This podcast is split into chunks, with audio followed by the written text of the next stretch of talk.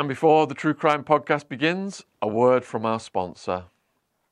Support for the True Crime podcast is brought to you by Manscaped, who is the best in men's below the waist grooming champions of the world.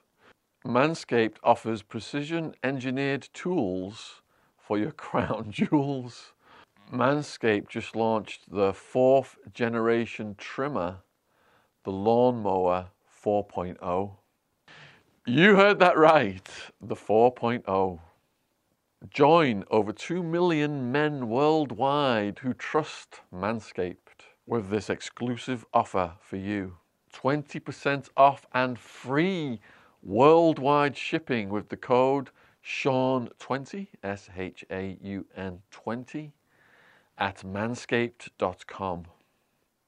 Manscaped engineered the ultimate groin and body trimmer by focusing on intelligent functionality and an incredibly comfortable grooming experience. The fourth generation trimmer features a cutting edge ceramic blade to reduce grooming accidents thanks to their advanced skin safe technology. I now feel comfortable shaving my boys.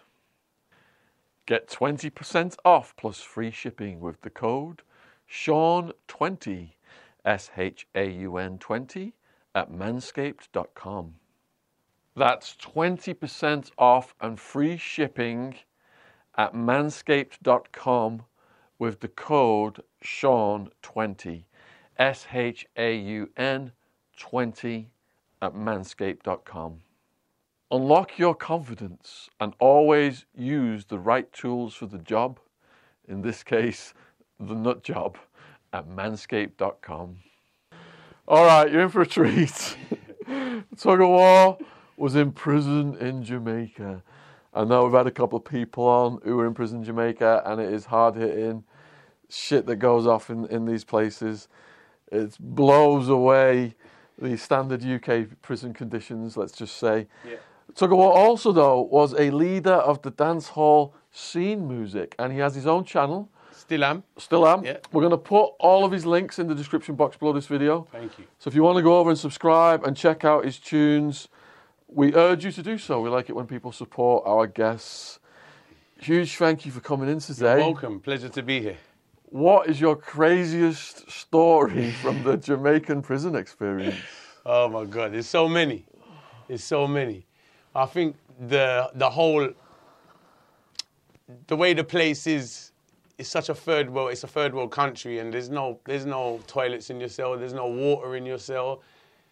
You don't get no cutlery to eat your food. If someone doesn't bring you in a container to eat out of, you're eating out of your hands. No knives, no forks, no plates, nothing. And one of the most daunting things is a thing you get introduced to as soon as you go into the prison is a thing called a, a pisgyal. They, Pis- they refer to it as a pisgyal, which is, and that's your pisgyal for the rest of your sentence. And that is, uh, you have to go and find it yourself. You have to go and find, just like you find any girl, you have to go and find this girl. Which, and this girl is a two litre bottle of, um, how, uh, either a two litre bottle of Pepsi, water, bleach, something big enough for you to piss into. And you cut a hole in the top of it, big enough for you to piss in it, and you tie a bit of string at the top of it, and you bang that into the corner of your cell and hang it up, and that's called your piss. So that's what you piss into. And you're not allowed to shit in your cell. So you can't do a number two in your cell. But you're allowed to piss, of course. Now, every morning you have to go and empty out your piss and clean it out with 400 prisoners. So you got so basically you got to queue up with 400 angry prisoners in the morning, and everyone's got two liters of piss in their hand, and that can be a very dramatic type way to start your day, so to speak. that that's the most like when I saw it, when I first saw it, my first day getting locked up there, I I um obviously they, they let me know the situation and how it goes down and everything. And I'm looking and I looked over and I could see the the hut. It's like the toilets and there's only like three sinks. And I looked over and I saw on my section there's like 380, 400 prisoners. Call it 400 prisoners. And I saw 400 prisoners rushing, queuing up with two liters of piss in their hand at eight o'clock in the morning. I was like, what the fuck is this? So I said, you know what, I ain't going out there now, it's too busy. I ain't standing out there with fucking hundreds of people with piss in their hand. I'm not a morning person, first and foremost. first and foremost, I'm not a morning person. So to stand outside with doing these sort of things in the morning is gonna really upset me in the first place. But like I said, okay, let me let it die down a bit. So my routine was I- I'd keep an eye on the toilet or keep an eye on where they're washing it and wait for the queue to die down a bit because I don't want to be queuing up with so many people with piss in their hands. And I Wh- could see. Where did you get your bottle from first? Oh, where did I get? I think it's it's either you get it from a prisoner or you just find someone who's got one that's that hasn't been used or thrown away, Gotcha. not been pissed into, but Yeah. like a, a drink, like someone who's had a bottle of Coke or a big bottle of water, Yeah. or whatever it is like that, you know? Yeah, yeah, gotcha. Mm-hmm. So you're looking at it and you're thinking, I'm not going to get up and do this. Yeah. Right, yeah, what happens next? Well, you you got you, the the toughest time in the prison is the first couple weeks. yeah. The first couple of weeks, I'm sure you know yourself, is the toughest time to Adapting, yeah. adapting is the toughest time. Now I was in the jail for two weeks before I got sentenced. But the jail is a whole different experience to the prison. So the jail can actually be more dangerous than the prison as well because there's so many unstable people in the jail.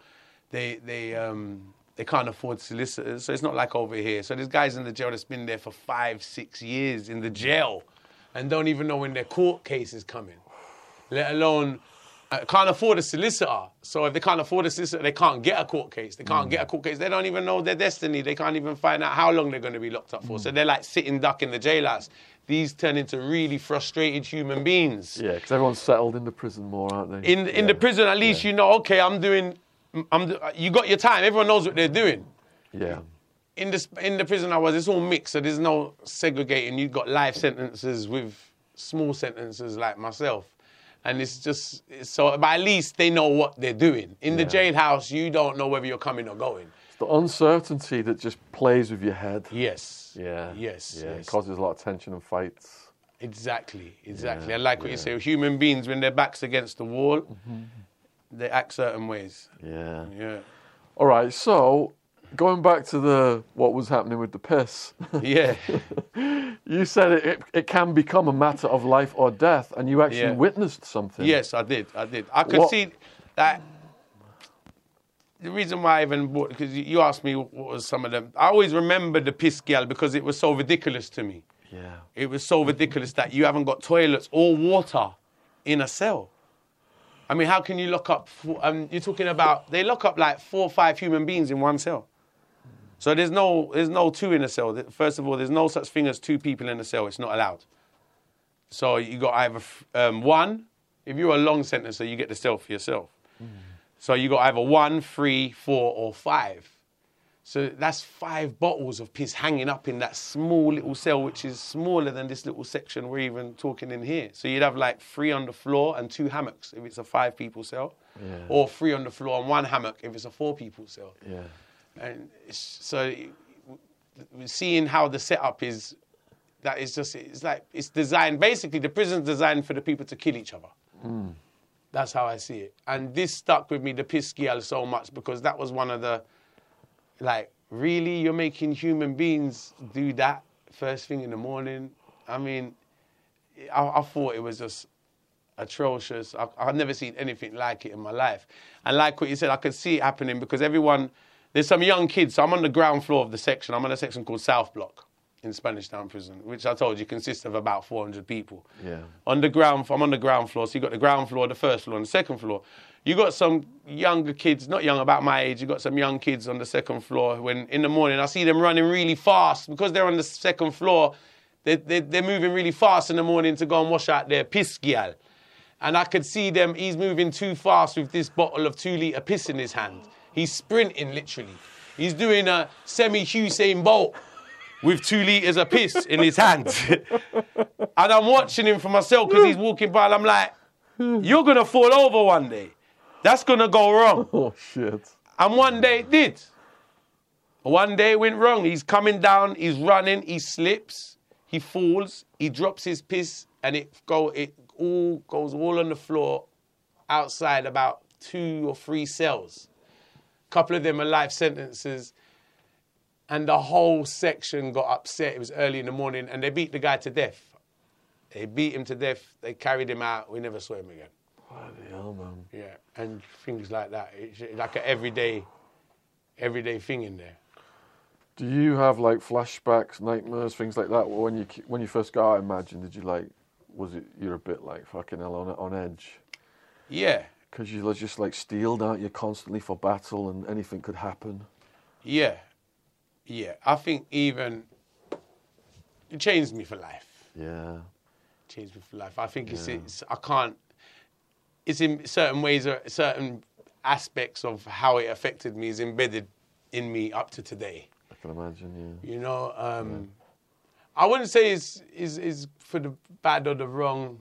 I mean, for the good or the bad. Sorry, because I look at it as like a university of life. I don't actually regret it. I don't regret anything I've done in life, and um, I, I learn from it. I learn a lot from it, and it makes you the person you are. It's made me who I am. Yeah, yeah. It's made me who I am. You know, like um, I grew up in Hackney, a, a very multicultural area, around a lot of crime and stuff like that. And um, I was toughened before I went in there, but that was a whole. So I was already quite a tough kid before I went in there. I was ready for a lot of stuff, but that was a whole different experience for me, and it just it really, really opened my eyes to life, a lot of things in life, people, and how human beings are when their backs against the wall as well, and survival, and and um, shows you can you can survive anywhere, anywhere in the world. Human beings are human beings, no matter where they're from. You know. Yeah, yeah. Yeah. All right, before we go back then to the prison stuff, let's let the viewers Yeah. understand what led to this then. Yeah. Like what we'll go back to your childhood, what was that like? My childhood. Yeah. Yeah, I grew up. My mother's um, Irish from Cork in Ireland, and my father's Greek Cypriot from Limassol. Right. So I, I grew up um, in Hackney, born in Hackney, Mother's Hospital. Um, I went to Highbury Grove School. Always aspired to be an artist, musician from a very young age. So I was spitting on like radio stations and stuff like that from 15, 16 years old. So I come up around um, a lot of music and been writing and doing music from a very young age and fell in love with reggae um, Jamaican culture from a very young age. I grew up in a big Jamaican community, uh, a big black community in Hackney, not just Jamaicans, and not just black people, all types of people. I think I'm very lucky because Hackney is one of the most multicultural cities in the world. I think, and growing up there, it was really a nice experience because I got to all of my friends of so many different cultures, and it's a lovely. I had a nice growing up in that sense. Hackney was very tough.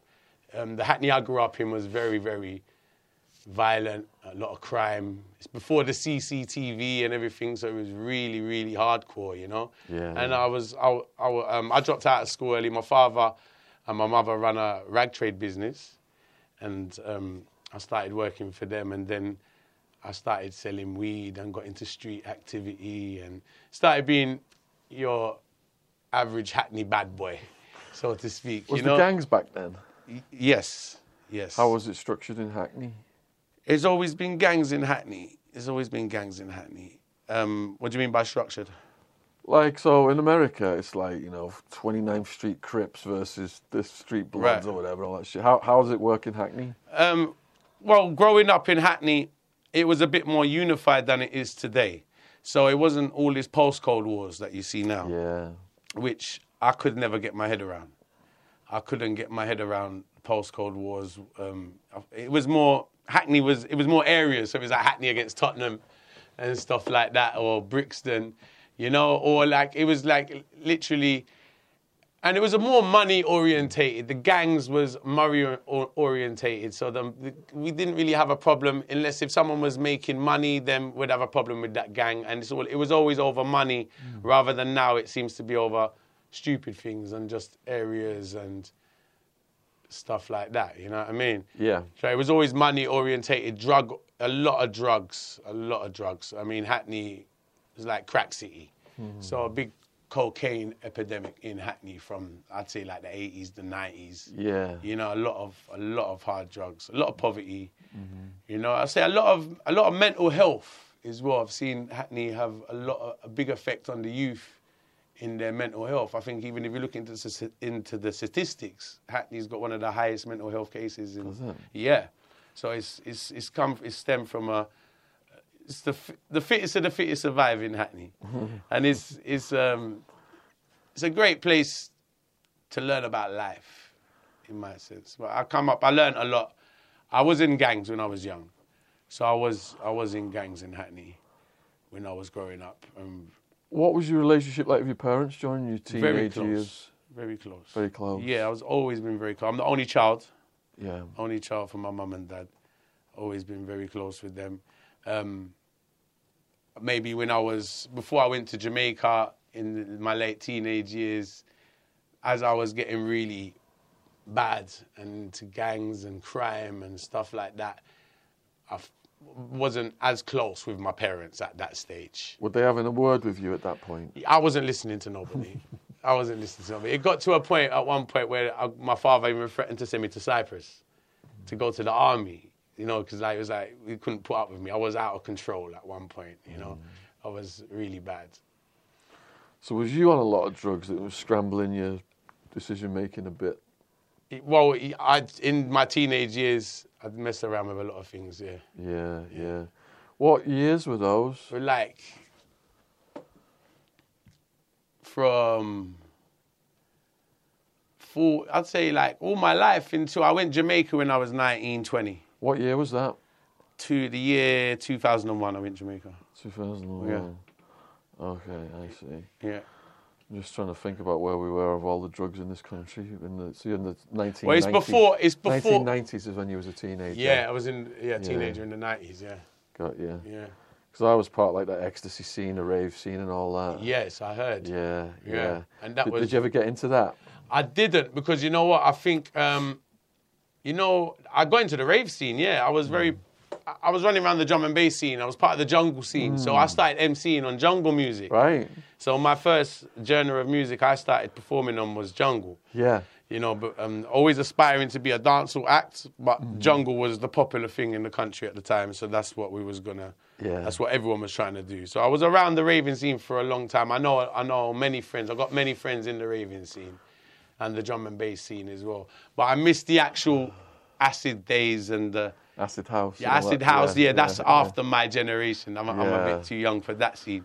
But like all, a lot of my friends. Funny when you said about ecstasy because I saw the ecstasy Mm-hmm. pandemic hit the young kids at that stage. Even though it's one of the drugs I never actually took, so I've never, Right. I've never taken ecstasy. Oh, wow. No. Yeah, my sister was into jungle. I was into trance.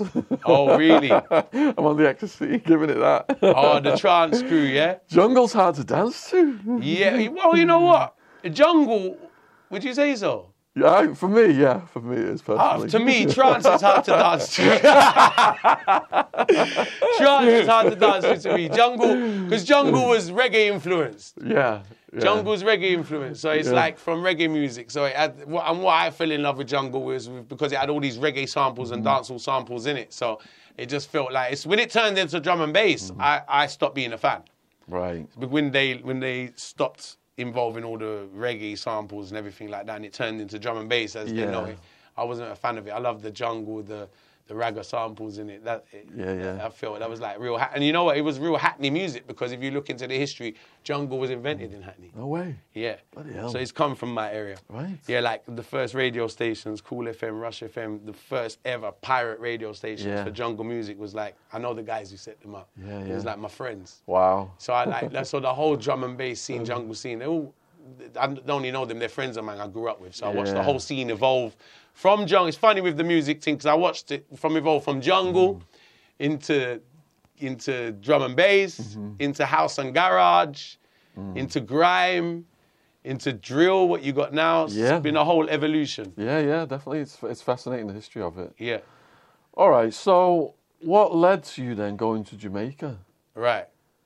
Um, I went with an ex-girlfriend. Yeah. Yeah, so I only planned to go for two weeks originally. Mm-hmm. So it was a two week holiday.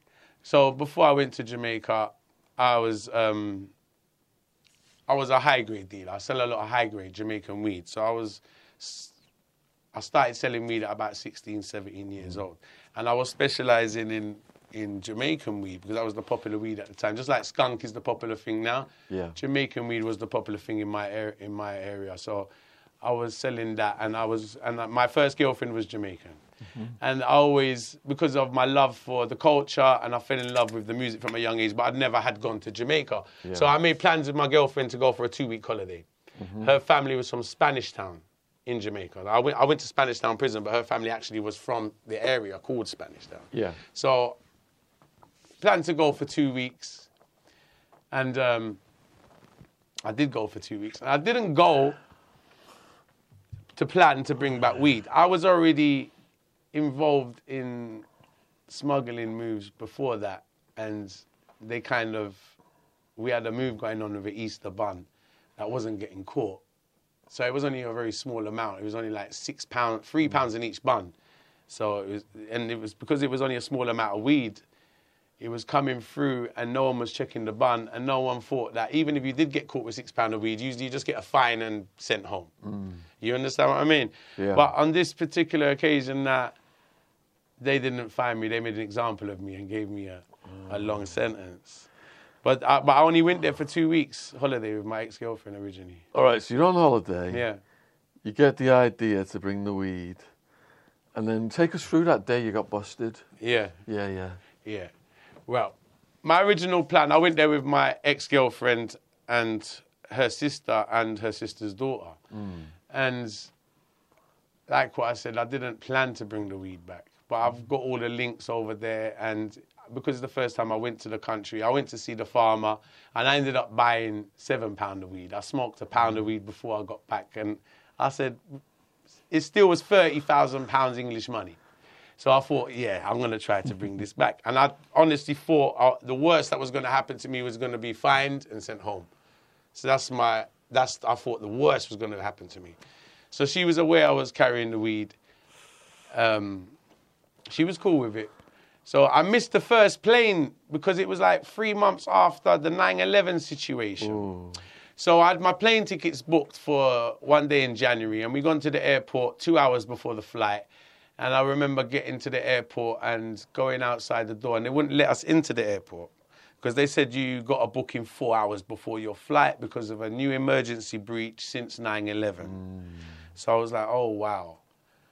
So we ended up turning back and had to rebook the tickets. And the sis and her sister and the sister's daughter decided to stay in Jamaica. So we got the weed in the cases and we've had to turn back from the airport. So the first time we've gone to the airport to go home, couldn't get in the airport, sent us back home. Rebooked two days later, gone there again. So we're in the cab on the way to the airport. I look at my ex. She didn't look worried the first time on the first day, but on this, when we was on the cab two days later on the way to the airport, I see her smoking the cigarettes really fast in the cab, and I was thinking, you look a bit nervous. I said, "You okay?" She says, "Yeah."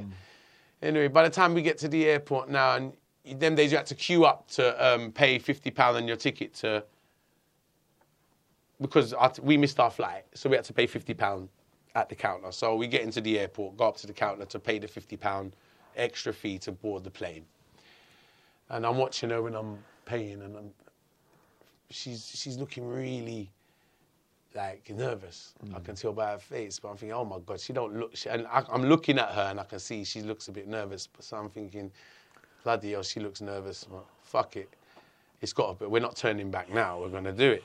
So us, so we pay for the tickets, pay the fifty pound each for the tickets, jump in the queue, start queuing up now, and then there's a guy who takes your cases and puts them on the table to search them before you go onto the machine that drags them off to the plane. So we're queuing up, and um, he says, "Yeah, put put the cases on the table." So I've got three suitcases with me. I've got two cases of clothes, and one suitcase of food. Now the suitcase of the food is where the weeds at, and in the suitcase of the food, I've got every type of fruit and smelly fruit from Jamaica you could ever imagine in there to try and contain the smell of the weed. How's the weed wrapped? Yes, it's wrapped really well. So I've got the weed compressed in two Easter buns, three pound in each Easter bun. I don't know if you're familiar with a Jamaican Easter bun, but it's like a loaf It looks like a small loaf of bread Mm. that comes in a box, and it's called a spiced bun, basically.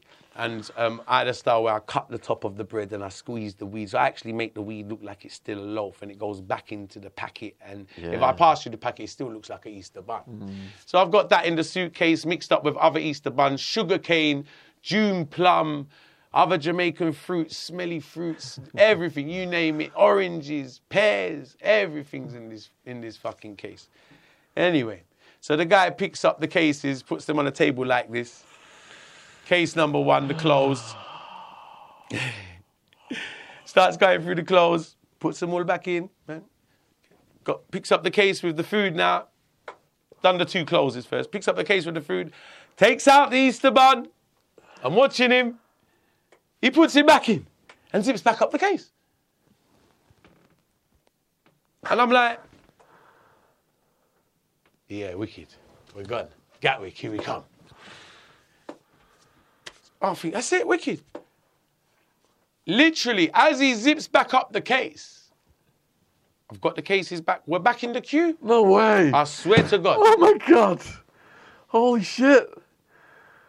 I'm back in the queue. Oh. I'm buzzing in my head thinking, yes! Easy. Within two, it wasn't even five minutes in the queue. Listen to this. I wasn't even five. So he searched them, and he searched every case. Every case he searched, and he's even picked up, picked up the um the items in the case, taking Yeah. them out, put them back in. Yeah, yeah. I see him take the weed out and put it back in and zip it back up again. And I'm like, yeah, my man, wicked. So I'm like, yeah, so we're queuing up, and then within two minutes, I roughly remember, it was, weren't five minutes, but it was more than a minute. So within a few minutes, I got a tap on my shoulder. Can't remember what shoulder it was. I got a tap on my shoulder, and I look round, and I see this this lady, P- police, Jamaican. She was about four, four, late forties, um, say f- between forty and fifty years old. She was uh, she wasn't young, and she looked like she wasn't a regular police officer. She because I can tell by the Jamaican police because they wear different color clothes, you know. So she wasn't your average just blue suit police or green suit. She she had a couple stripes on her or something. She looked a little bit high up. I can't remember her position. She was a sergeant or something or general. I don't know. Anyway, she says she taps me on my shoulder. Says, "Excuse me." I says, "Yeah." So I like to search your cases. I'm like, "S- um, the gentleman here has just searched my cases. I'm like, I'm confused. I'm looking. I said, he's just searched them. She says to me, I know, but I want to search them again. I'm like, oh, for fuck's sake, what the fuck is going on here? So, as soon as she said that, I'm like, fucking hell. You 'Cause I've gone from, wow, we're through, to what the fuck's going on here now? Within, within no time. Excuse me. So, she takes back up the cases on the same table. He's just um, searched him on. She takes back up the cases. She starts with the clothes. Do you know what ice pick is? An ice pick. Yeah. A weapon. Yeah. Yeah, yeah. She's got one of them on her. I'm looking at her. She's got this ice pick, and I'm thinking, what the hell is she doing with that? So as she's got the ice pick, she's picking up the clothes, and she's she's got the ice pick, and she's got the socks out of my clothes. John! I'm like, what the hell you do? She starts destroying, like she's literally destroying my clothes. She ain't got to the food yet, but she's on the back of the clothes, and she's destroying them with this ice pick. I'm like, what are you doing? I said, will you stop mashing up my clothes? She's picking up my socks, my shoes, my slippers, jeans. She's stabbing every bit of fucking clothing with this ice pick. I'm looking at her like, we're fucked. Because um, she ain't got to the weed yet. But the way she started searching the clothes, I'm like, we ain't surviving this one. Anyway, so she carries on. Clothes number one, ironic. Clothes number, cl- case number two is the clothes again. She leaves the weed, the, the food the case with the food and the weed for last. She leaves that for last. So she puts the case on the table now with the weed and the food, and she's got the. She picks up like the, the even the sugar case. She's stabbing it with this ice pick. The June plum, bang! The oranges, it's got it's exploding. She's making a smoothie here. she's literally doing a smooth. She's doing a fruit punch with this fruit. she's destroying every bit of fruit. Anyway, she gets to the Easter bun. And she goes. bang, bang, and it's stuck because it's not a bun, is it? She's got it. It's, the ice pick's gone in, and it's hit the weed now, oh. and she's like, and it's coming. She's pulled the ice pick out, and all the weeds sticking out of it, and it's cool, oh. pulling out. It's all good, you know. It's really gummy. It's good weed. And she's gone like this. She's gone. This is countryman. You're under arrest. Oh, And I was man. like, oh, for fuck's sake. That's it, the walk of shame now. Because the airport's ram. The airport's at its capacity.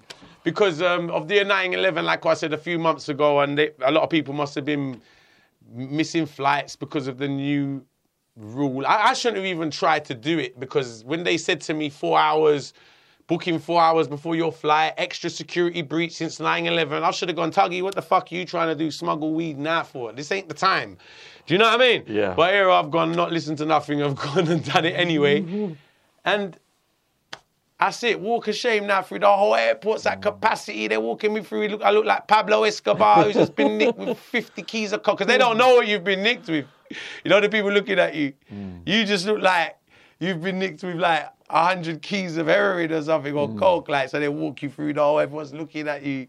Go through King, um, Kingston Airport, Norman Manley Airport, to the police section of the airport.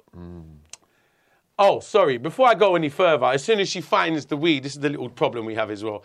As soon as she finds the weed and said, "This is country man, you're under arrest," my ex jumps up and said, "It's mine."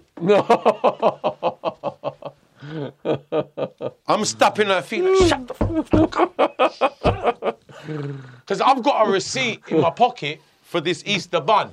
Mm. Because I thought some worst case scenario, I thought, Tuggy, if they find it, you show them the receipt and you say you bought it in the bakery, you don't know nothing about what's inside this fucking thing. yes. I said, that was my little idiot getaway plan. I was like, Tuggy, keep the receipt for the buns. I did, I actually bought the receipt. I bought the Easter buns. I bought the Easter buns in a place called su- some supermarket, and I kept the, I actually kept the receipts. So I've got them. So that's my getaway car. But she's gonna say it's mine. So I'm like, I'm about to pull the receipts out. I'm just about to pull the receipts out to show this this woman say, look, I, I bought it in. It's mine. I'm like, the fuck is shut up? And then what did you say? So she's noted it. I'm like, then she says, oh, it's not mine. And then like, oh, but you've, you've already opened your mouth, love. Do you understand what I'm saying? It makes things that little bit more complicated, right? Because better you just keep your mouth shut in that situation, right? Anyway, so we get wheeled off to the to the um, police department of the airport, and then the lady says to me, "I'm there. I'm I'm I'm trying. I'm still trying to bribe her because I'm like, because Jamaican police is very corrupt, very corrupt. The police force out there, and they are bribable. They are bribable. But this particular woman wasn't. this oh. it's like they gave me an officer. You could have had a million pounds. She don't want it. She was hmm. like, it's a church woman. Like, it's a real. It's probably. You know, 99% of the police force out there is probably corrupt, and they gave me the 1% that ain't. No, literally, they gave me now. You're getting the one percent. You didn't get oh. no corrupt today, Tuggy. You ain't getting out of this one. Hmm. So as we're walking through the airport, I'm like, why did you want to search? My, I want. I was intrigued. Why the hell did you want to search my case again?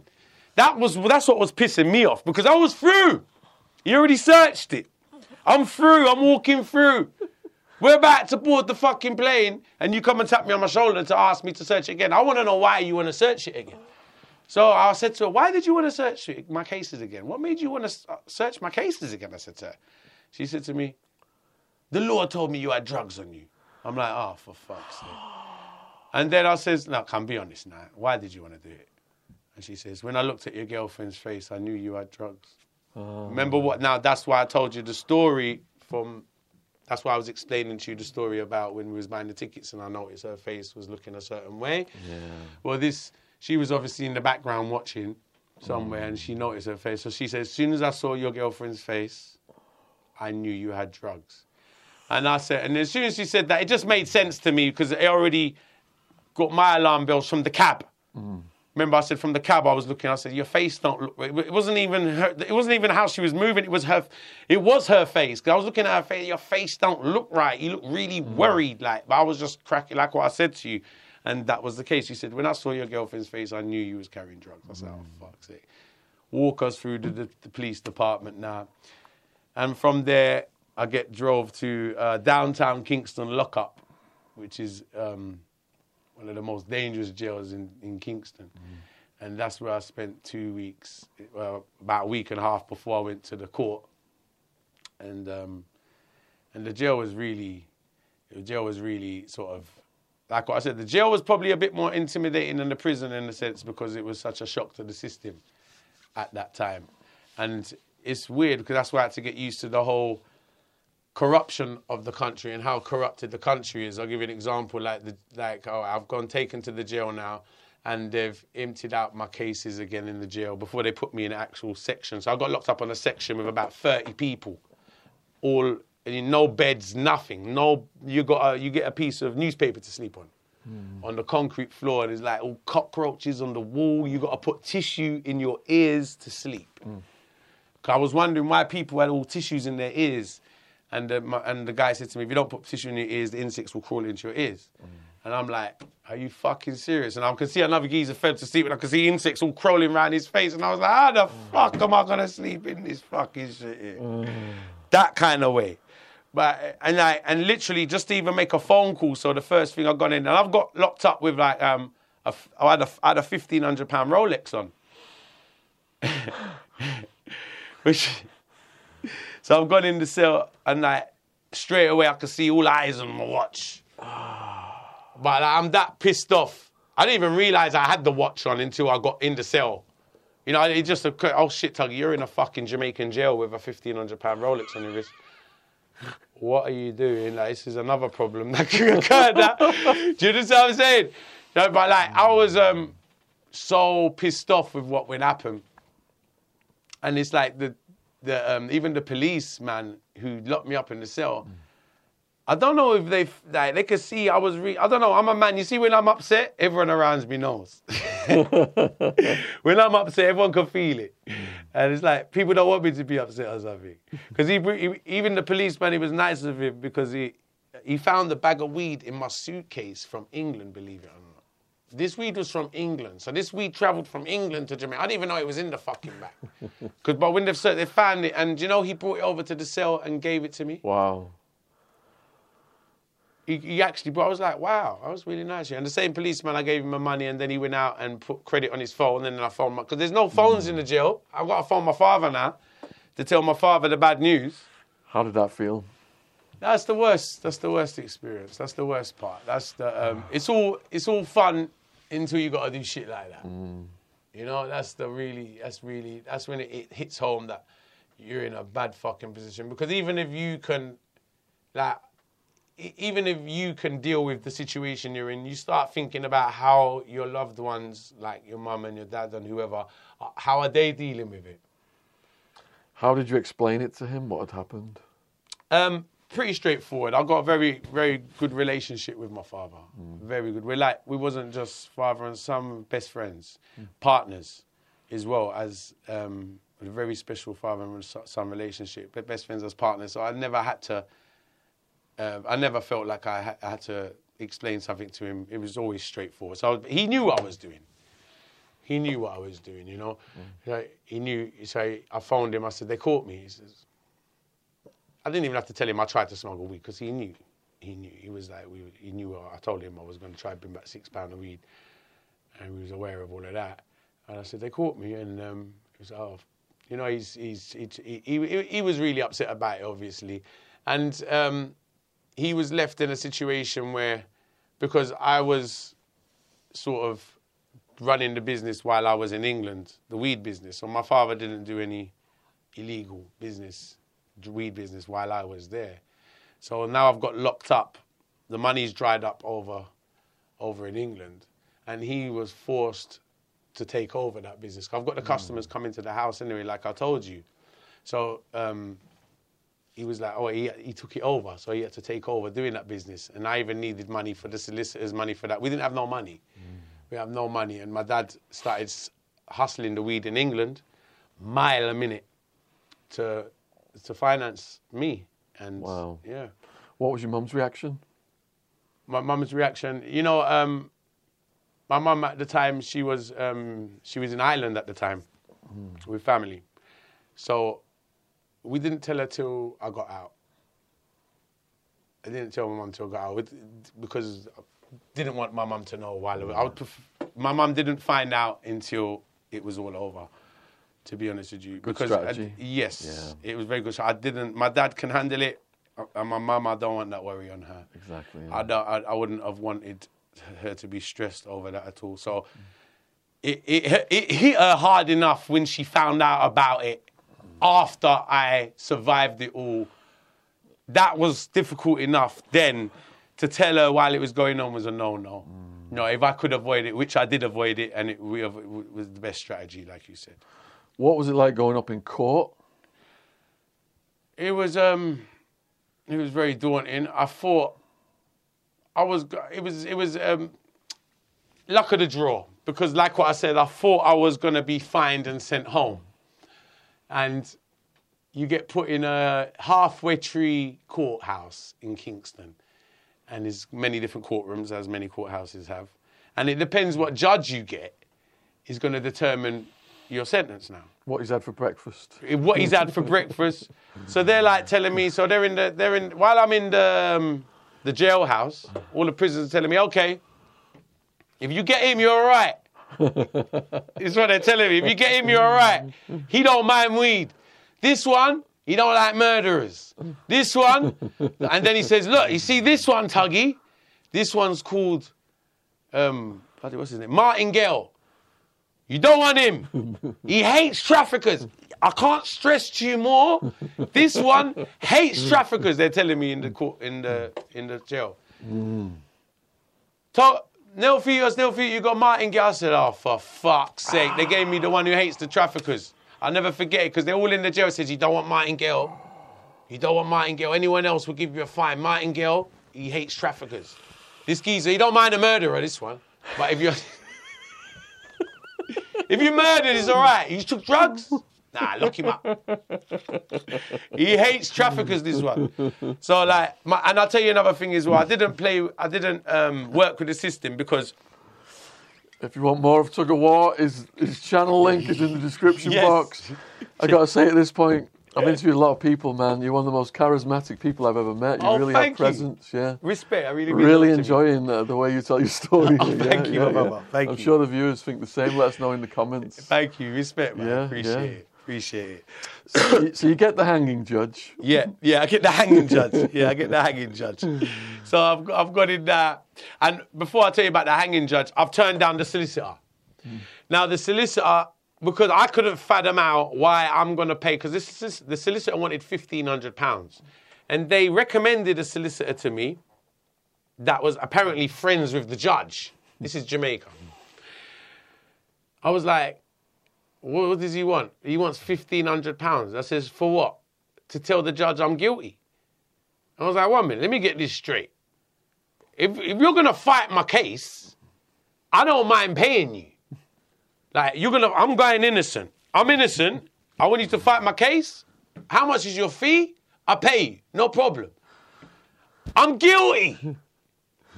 What am I gonna? What am I paying you fifteen hundred pound for to tell that man that I did it? You mad? Do you understand what I'm saying? Yeah. So he was like, "No, I'm not paying a solicitor fifteen hundred pound to go guilty. I'm guilty. The weed is mine. I'm sorry, Your Honor, it's mine. I'm gonna pay him fifteen hundred pound to do that. They're trying to convince me that if I pay the fifteen hundred pound, the sentence will be less because they're mm. mates. Mm. I'm like, nah. I was like, I had a word with my dad about it, and at that point, I was like, nah, this sounds like extortion. I don't do anything like that. Fuck the lot of them. I ain't paying none of them. I'll go in the court, ask my. I don't need. I ain't paying someone to tell him I'm guilty. Motherfucker, I'm guilty. You understand what I'm saying? So I, I went in there by myself, and maybe that was. This is corrupted Jamaica here, so maybe if I did pay the, the lawyer, he might have bought the judge a drink after and gave the sentence less. Yeah. But because I've gone against the grain, they've probably gone against me a little bit harder. So I've gone in the courthouse now. My turn to go in. Mr. Nelfitu, how'd you plead? Guilty. Duh, duh, duh, duh, duh. I sentenced you for one year. I said, "Uh, what? Come again? One year, dang. I said, excuse me? He said, one year for six pounds of weed? Now I was getting friends. I've had, I know people who, who take 50 pound of weed and don't get such a long sentence.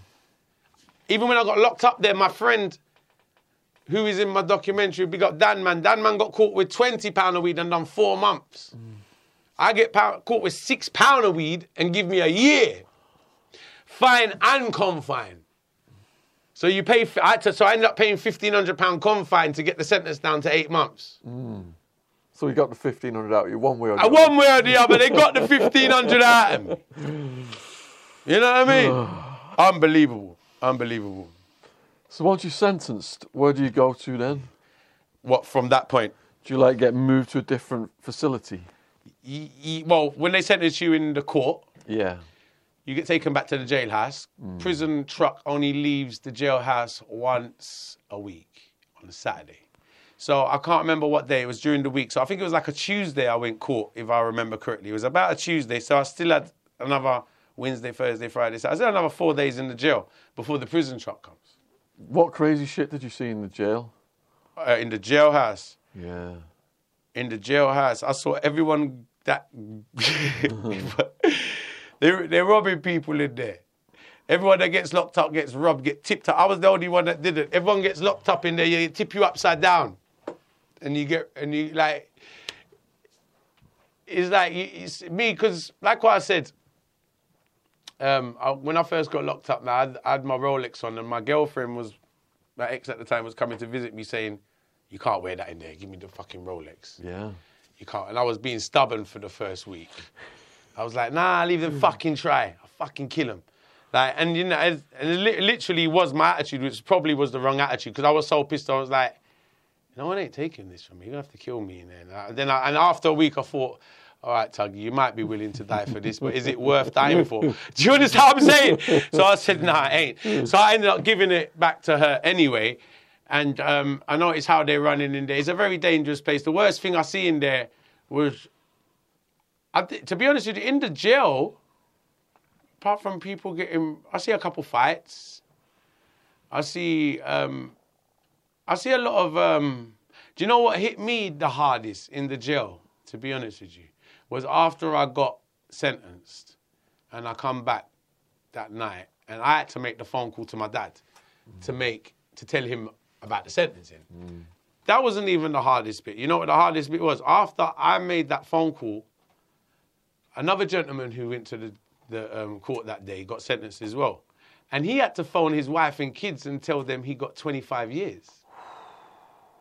And you know what? That hit, that was a big. That was one of the biggest reality checks for me in there, because I was so upset about what I was going through, and I was so pissed off about this year, eight months, and and my whole thing, and really upset. You know, it's the mm. end. Of, to me, it was the end of the world to me at the time, right? It was literally really upsetting. You know, I'm worried about all of that. And then when this guy went on to the, he literally, I come off the phone. He used the same phone because we was only using one mobile phone in the in the in the jailhouse. So when he mm. come and he phoned his missus. And I could hear him, and he's sort of trying to keep his spirits up as well. And he had to go on the phone to his missus and his two kids and tell them it was 22 years. And he said, I've got 22 years. I was like, what a fucking phone call to make. Mm. I was like, wow. And I didn't, and I, I was like, that's fucked up.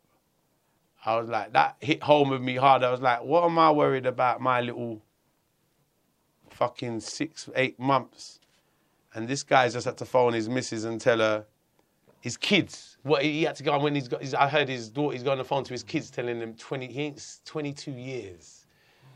That, that kind of hit me hard in there. I was like, wow, it was an eye opener, and it was it made me be grateful for what I was going through at that point. How much did they catch him with? And that was some murder. I mean, It wasn't. It was a. It was a murder charge or a gunshot charge or something like that. He was a. He wasn't a foreigner. He was a Jamaican citizen. You said there was a couple of fights. What did they break out over? Like Fights are every or- day in the prison. Every Yeah. day um, in the jailhouse. Every day is fights. Every day is fights, and if if you don't behave, you you can get put on other sections. So if you if you're fighting too much on that section, you'll get put on another section. Mm. If you get if you keep getting taken, you end up getting beaten up in every section mm. as well. The police don't give a fuck. They'll see you getting beaten up and just walk away or whatever. You know, like I've never, I'm lucky, lucky enough never to have hands put on me in my whole sentence. Did you feel the need at all to like have a weapon handy? I had a weapon handy, yeah. How did you source the weapon? Well, I didn't have it in the jail, but I had a ratchet in the prison, hmm. coming over the wall. Everything comes over the wall in the prison. Everything comes over the wall. There's nothing in the prison that you can't get in this prison. So in the jailhouse, I was I was getting weed sent in because the weed they had in there. I'm I'm a I'm a I smoke a lot of weed and I'm very fussy. I'm a connoisseur on weed. And the weed they had in the jailhouse wasn't good. So I was getting good weed sent into the jail and mm. stuff like that. In the prison now, you need protection. In the prison, most most prisons have a ratchet, mm. and that and, I, and they're coming over the wall by the box load. You see, like literally, which is the eye opener. When I see all these, I was like, rah, I was like, that's when I needed one. I was like, everyone ain't, there ain't, everyone ain't having one of these, and I ain't having one. He must be fucking crazy because it was like everyone's got one, and I, I need one as well then because I ain't fighting a battle without it. Then you understand what I'm saying? Mm-hmm, mm-hmm. And they're coming over the wall. Everything's coming over the wall. Mobile phones, ratchet knives, pounds of weed, cigarettes. One of the most amazing things I saw in the prison was prisoners actually hustling in the prison to, to, to um, support their families outside the hmm. prison. From inside the prison. That blew me away. Like guys are hustling in the prison like it's a job. He's locked up, but he's hustling to support his family out the prison. So the family throws the weed over the wall, he throws the money back out for the missus to feed the kids. Wow. That's what's going on in there. Mm. So it's like, especially long sentences, they're in there hustling their ass off in the prison to support mm. their families out the prison. Instead of the other way around, where you'd think people would be visiting them to support. No, mm. no, it's the other way around. They're supporting their families out the prison. It's like um, violence in there is is uh, so regular. It's so regular. Like what I said, fights are kicking off every minute. People getting beat up. There's a lot of stones in the prison as well, getting rocks through in their head. And I'll tell you a story about my first day in the prison. so my first day in the prison now. What was the bus journey like first? Ah, I'm glad you asked about that because I wanted to get to that as well. Fucking horrible, like an Alton Towers ride. Literally, it was like the, You like this? I'm like, no, I'm not like this. You're in the back of a Jamaican prison trunk. You're, you're throwing around the place. Slide. Bang, bang, bang. They got you in a little cubicle. I'm breaking my head, my arms. The truck driver's driving like a maniac. It's about a 45 minute drive from the jailhouse to the prison. And he's driving like a nutcase, and you're handcuffed in this little cubicle in the back of this truck, and you're just getting. And another thing I wanted to tell you as well is hmm. that the two weeks in the jailhouse is no daylight. So I didn't see hmm. daylight for two weeks. No sunlight for two weeks. And I didn't have a shower for two weeks because the shower in the jail was unusable. I mean, it's not human like I mean, I don't mind it was just unusable. I can't even describe it. It was, and, there- and no one was having a shower. The best you can do in the jail is splash water on your face and try and do a little, that, that's it. Because the, the, the shower area is just unusable in the jail. So when I got put to the fucking prison, the first thing I wanted to do was have a shower. But I'll get to that. So after that long coach ride, bang, bang, bang, for 45 minutes from Kingston to Spanish Town, six of us got taken from the jailhouse to Spanish Town Prison. I'm one of the six. We get to the Spanish Town Prison now. After this long journey of banging in the back of this fucking truck, they open the door. The sunlight hits my eyes. I go blind. Because I haven't seen sunlight for fucking two weeks. The jailhouse is not even a, there's not even, there's not even a window. If I look around, I can see where the sun shines on the police guys, but it doesn't actually shine on me. Mm. So I ain't seen sun. So as I come off the truck now, it's hit my eyes, and I'm like, you know, you're squinting like that. So I'm like this for like 10 minutes. I'm like looking around, can't see nothing. Then they take me up to one section where they, they sort of give you your number and all of that. So they take you into section now and they give you your number and they strip you naked to see if you've got any scars on your body. And they tell you from the gate straight up, the first thing they tell you is, we receive you as a body. It's like a cattle farm.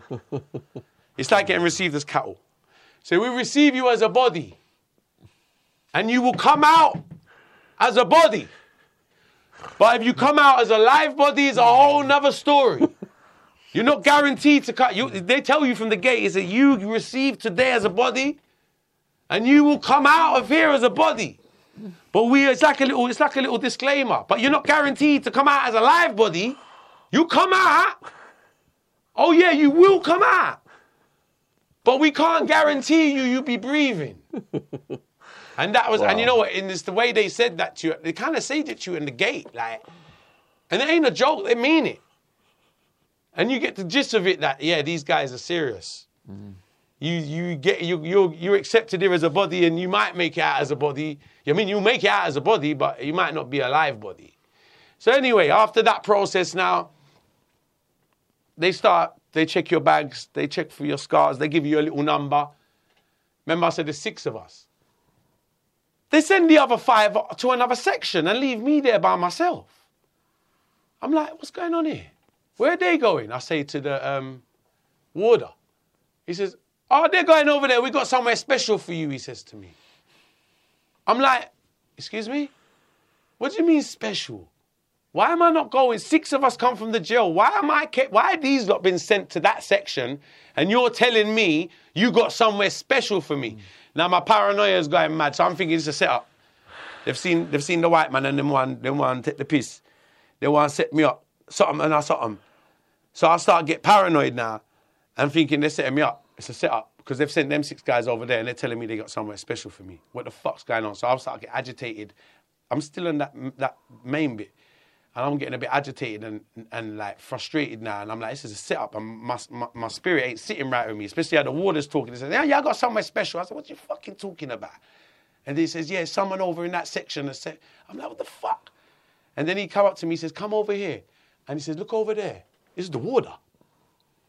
The warder says, come here. I said, what? He says, look through here. So I look through the gate. And he points at some guy. He's a prisoner on the other side of the thing. I've never seen the guy in my life. Some short black guy. And I'm like, who the fuck's that? He said, yeah, see him there? And I'm like, nah, this is a fucking setup, mate. Nah, fuck that. I was like, it's a setup. Who the fuck's that? What the fuck's going on? so, but you ain't got no choice but to do what they're saying at that point. So he's like, yeah, you, you're going with him. And he's telling me I'm going with this prisoner. I've never seen him in my motherfucking life. There's other five guys have gone to another section. I'm like, what the fuck? Anyway, so I start saying, who are you? So the, the, the prisoner starts shouting a name to me. I'm, I can see the prisoner through the gate. And he starts shouting a name to me. I'm like, who? And I can't understand a word he's saying. He's saying a name I've never heard before. I've got a friend in the prison that I totally forgot was there. From England. Friend of the family. Dan man, big up Dan man. Now Dan man must have sent this guy. So what they've done, well, I didn't understand what was going on at the time.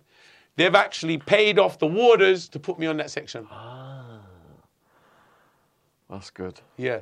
But at that particular moment, You're paranoid. I didn't know what the fuck is. I don't know about any of this water mm. shit. I don't know. I didn't even remember he was there. Mm.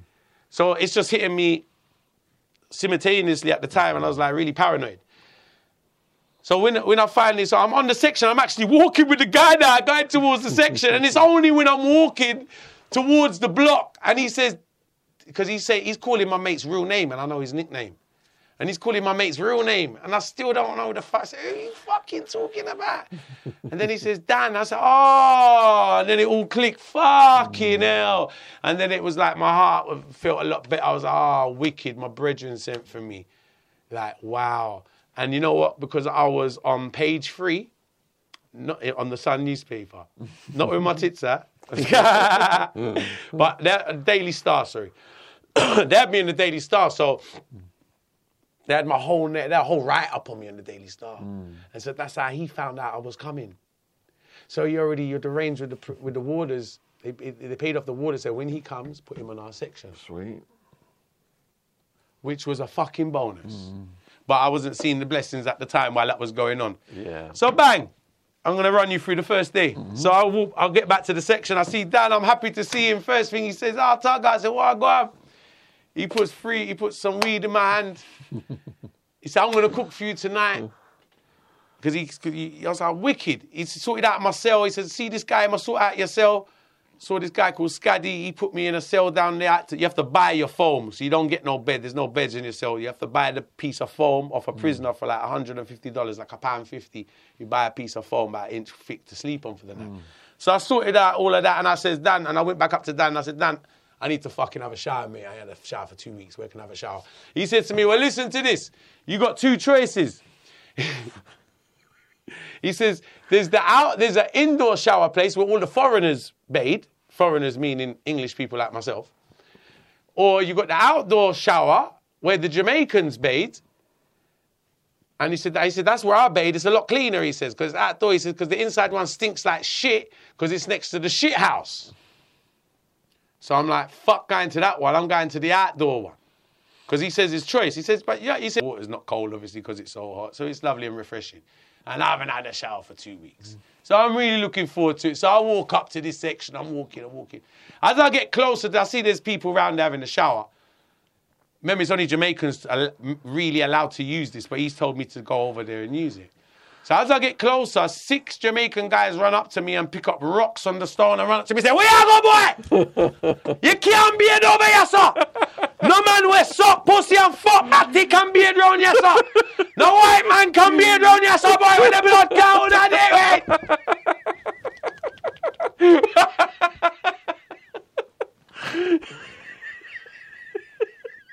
And I'm standing there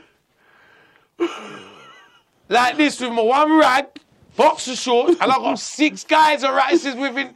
I got six guys around me with rocks, massive rocks. That see the whole round, the whole ground in the Spanish Town prison. It seems to be. It's like it's, it's built for a battlefield because there's bare rocks everywhere, massive rocks, like it's a demolition site. Everywhere is a massive stone or rock. So if it kicks off, there ain't far to go to pick up a rock and they're man, they- and they're right close to me with these rocks, and they've got them to what they're like. And you know what? I'm gonna be honest with you. I thought I was gone. Mm. I thought that's it. They're gonna fucking stone me. He's stone like they're gonna stone me in the head from less than a meter away. I thought that's it. That's not that. This is they can kill me with this blood clot thing, yeah. Mm. Six of them around me, big rocks, saying you can't be around. And like a few of them look like they're ready to let it off. Mm. You get me? And they're like within this distance of where I am with you, with the rock, right to throw. About six of them. And I thought I was good. I was like, and they were telling me I can't bathe round there. One bag of thing. I'm standing there in my boxer shorts, and I lost it. I lost it on them. I said, "What the?" F-? I just, you know, you're the human being can only take so much. I've gone for a long two weeks.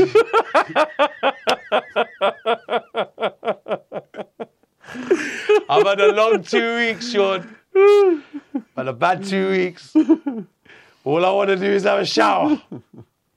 And I'm at this shower. These guys have fucking got rocks in front of my face now. And like, the day has been so crazy because that's happened, this happened, that's happened. And now I'm finally thinking, you know, when you're finally get to settle down now, you want to have a shower. I've got some weed to go and smoke back in this fucking cell. All I want to do is crack on with my day, and I got this now. I thought, that's it. I fucking fed up with this now. Fuck that. Fuck you, I said to them. I'm fucking tug of war from fucking Hackney. Fuck all of you. I swear. I went crazy on all of six of them. Do you know it's crazy because I thought I, I, I got it out because I, I lost it on them because I thought that's it. It's my last words. You know when you get your last words. this is my last words here. Mm. I'm gonna go out with a bang. Are you gonna hear about me before you throw these stones? Before this stone hits my head, you're gonna know who I was. Because I'm thinking it's gonna hit me. So I've told him anyway, out of the blue. You know one of the most dangerous guys in the prison? A guy called Zaga, his nickname was. Yeah? Zaga, he's actually um, right hand man of Christopher Coke from the shower posse. And he's running the whole prison. And he's at the shower while this is happening. So he's actually watching this happen. He saw me lose it on all of them. When I lost it on all of them, he's come up today. He's like, he's, as soon as he's like, I thought they're gonna fucking do me. He's come up. He's tried to put his arm around me. He said, Tago, how you know from the show up, pussy? I don't know who this guy is. My first day in the jail, I've pushed him away. This is the baddest man in the blood clot prison. Swear. So he's put his arm around me. Like, I mean, I've lost it. I remember, I'm lost. I'm losing it on the other six guys. he's put his arm around me. I'm like, don't get away. Like, don't worry about who I am, man. Because I, I don't want to. Like my my name. I ain't friendly no one. I don't want to know no one. I'm not getting too friendly with no one. I'm in into no one. Do you get what I'm saying? you know what? It's crazy, but he ended up really respecting me for it, big time. And I think it really that was like, and you know, like, you know, you're gonna get into something in these places at one point or the other. So it was kind of nice to get over and done with in the first day. Hmm. You know what I mean? Because this is like my first half hour, not just the first day. It's my first half an hour. And I'm getting all, and this is what's happening in the first half an hour of my fucking. This is the first half hour of Spanish Town Prison. Let alone the year. It's the first half hour. You know what I mean? So like, anyway, he he says, "Cool, ta- low tagawa, man, low ta-" So he gets all the guys with the rocks to cool down, and put the rocks down. He tries to friend me. I push him away. I said, no, no, I don't want to know, man. Anyway, I was cracking, and I crack on, and I have my shower. yeah, I have my shower. And go back to my cell. And go back. And I told Dan, man. And I told Dan, when I got back to the section, I saw Dan, man. And I said, I told him what happened. And he said, I just had a little run in with these guys come up to me with the stones. And this guy called Zaga, he said, who's Zaga? He said, he runs the whole prison. And then that's the minute I found out, fucking hell, I just tried to. Oh, Are you joking me? Oh, didn't you? Did I?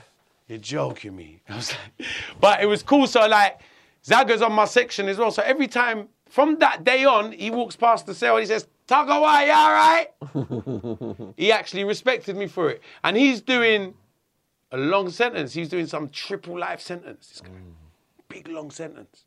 And you know, from that day on, every time he passed my cell, he asked for me, like, to ask if I'm okay. Mm. Genuinely, he was actually a cool guy.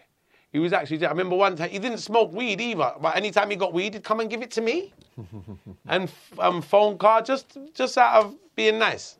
And he knew nothing back from it. He was just he just respected me, and it was.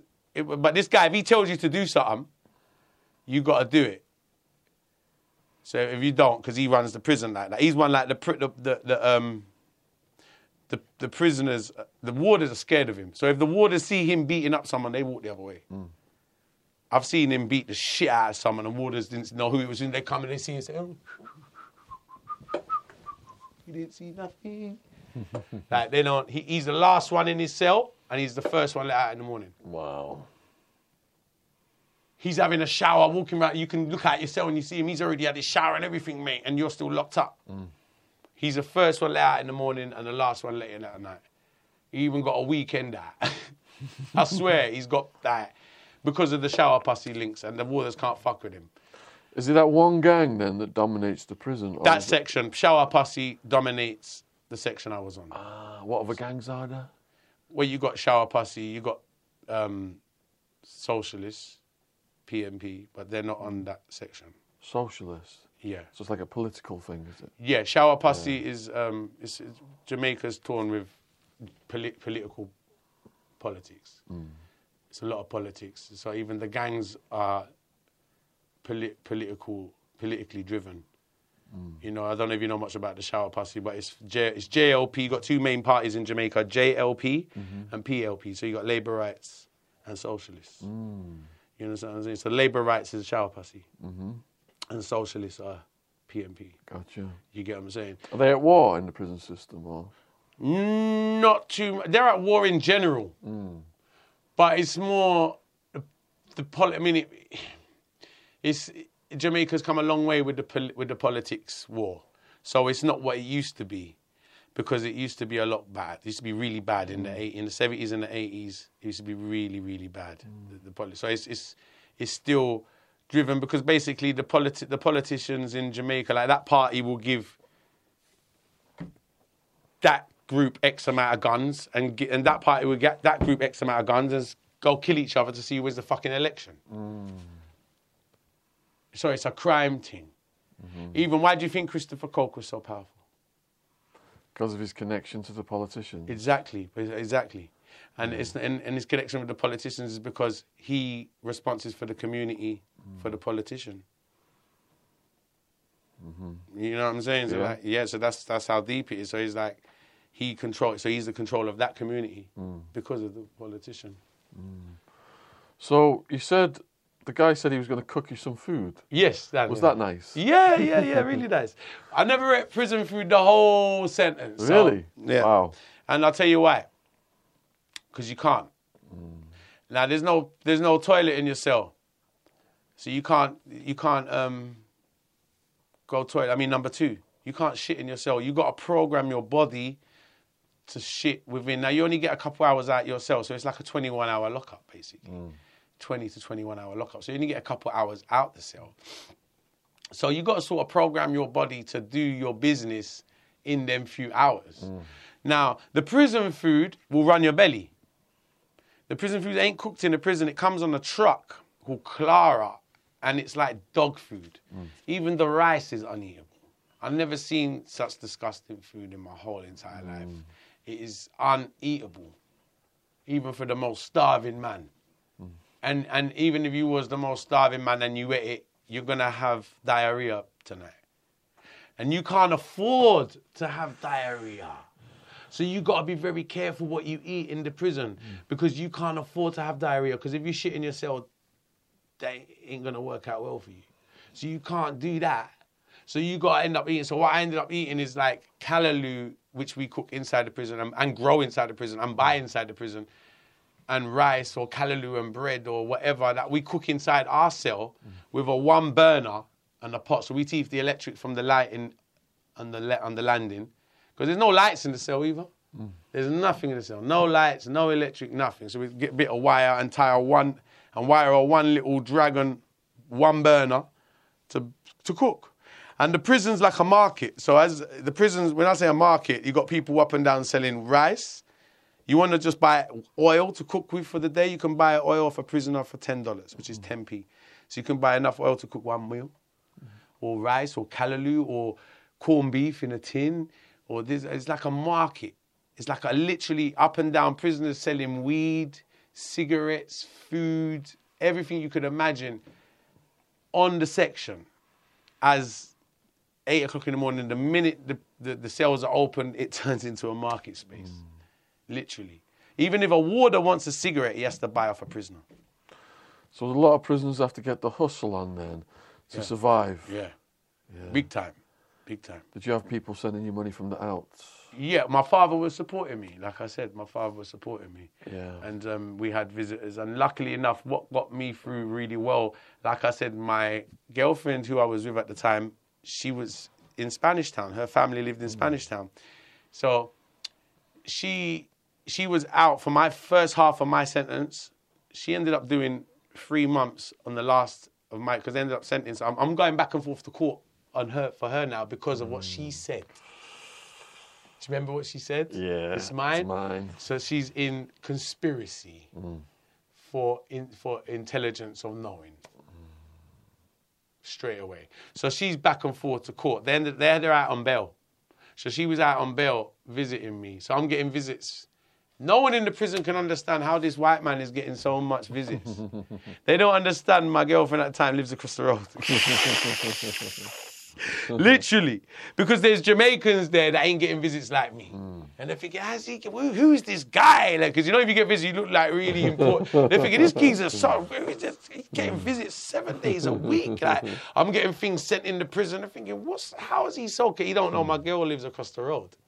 So I, I was getting the money sent in, sent over, and she'd, and I was getting it into the prison through warders or mm. whatever. So the first half of my sentence, I was okay, in that sense. Second half, when she got sentenced, that's when things got a bit badder in the in the prison, in sense of me. Um, su- surviving and that because the- I wasn't getting so much visits. I- If, if there's no one to bring the money to me, it doesn't matter who my dad sends it to. He can't send the money direct to me. So he was sending it to her sister at the time, but her sister wasn't doing what she was doing at the time. For her, you know what I mean? How did the guards treat you? Uh, it was all right, to be honest with you. You had a couple that you don't want to fuck with, you just keep out of their way. Mm. So you get to know who's who. So most of the warders are pretty cool. To be honest with you, I smoke weed in front of the warders. Mm. You have no problem with that. Mm-hmm. Like it was pretty weird. The most weirdest thing for me was getting locked up for weed for six pound of weed and maybe smoking more than six pound of weed in the fucking prison itself. So I'm getting like, I'm getting locked down every night by uh, there's a warder called Miss Mantle. There's lady warder. I like to see lady warders lock me up. It's nicer. And she, Dad, I never had no problems. Only there was only a few warders I couldn't smoke my weed in front of. It was like, okay, you can't. They said don't smoke in front of the green suit. So if the warder had on a blue suit, I was all right. If it was only the green suit warders, I wouldn't smoke in front of. So apart from that, it was pretty relaxed. I mean, or like you don't want to, or you can't be caught on a telephone or anything like. I nearly got caught on a phone once, which that could get you a, a, an extra sentence as well, stuff like that. So if you get caught violating the rules, Yeah.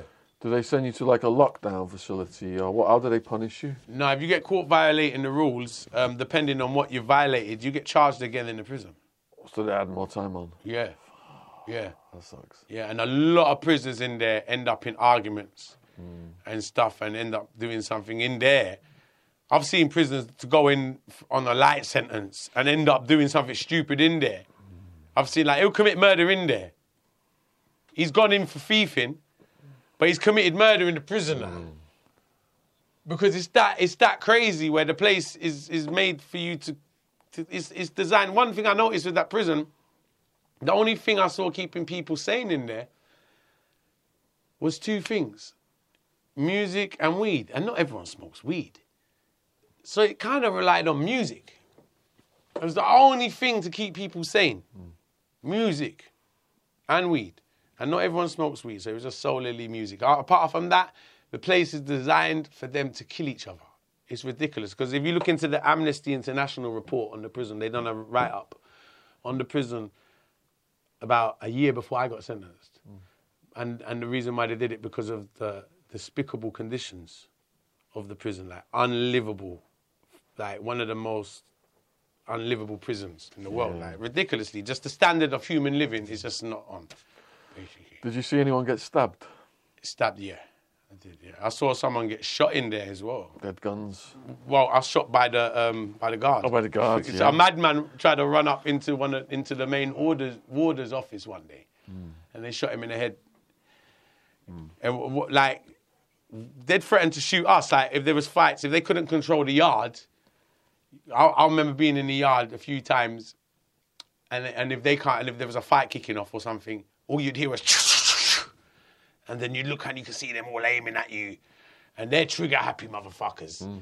And that's the only way they can control the crowd if if they start kicking off because they have, they have they have riots in the prison. A lot of riots kick off in this prison. Like what I said, Amnesty, Amnesty, Amnesty International was doing a riot because of a riot that went down a few months before I got locked up, and they have lights where they have to lock down the whole prison.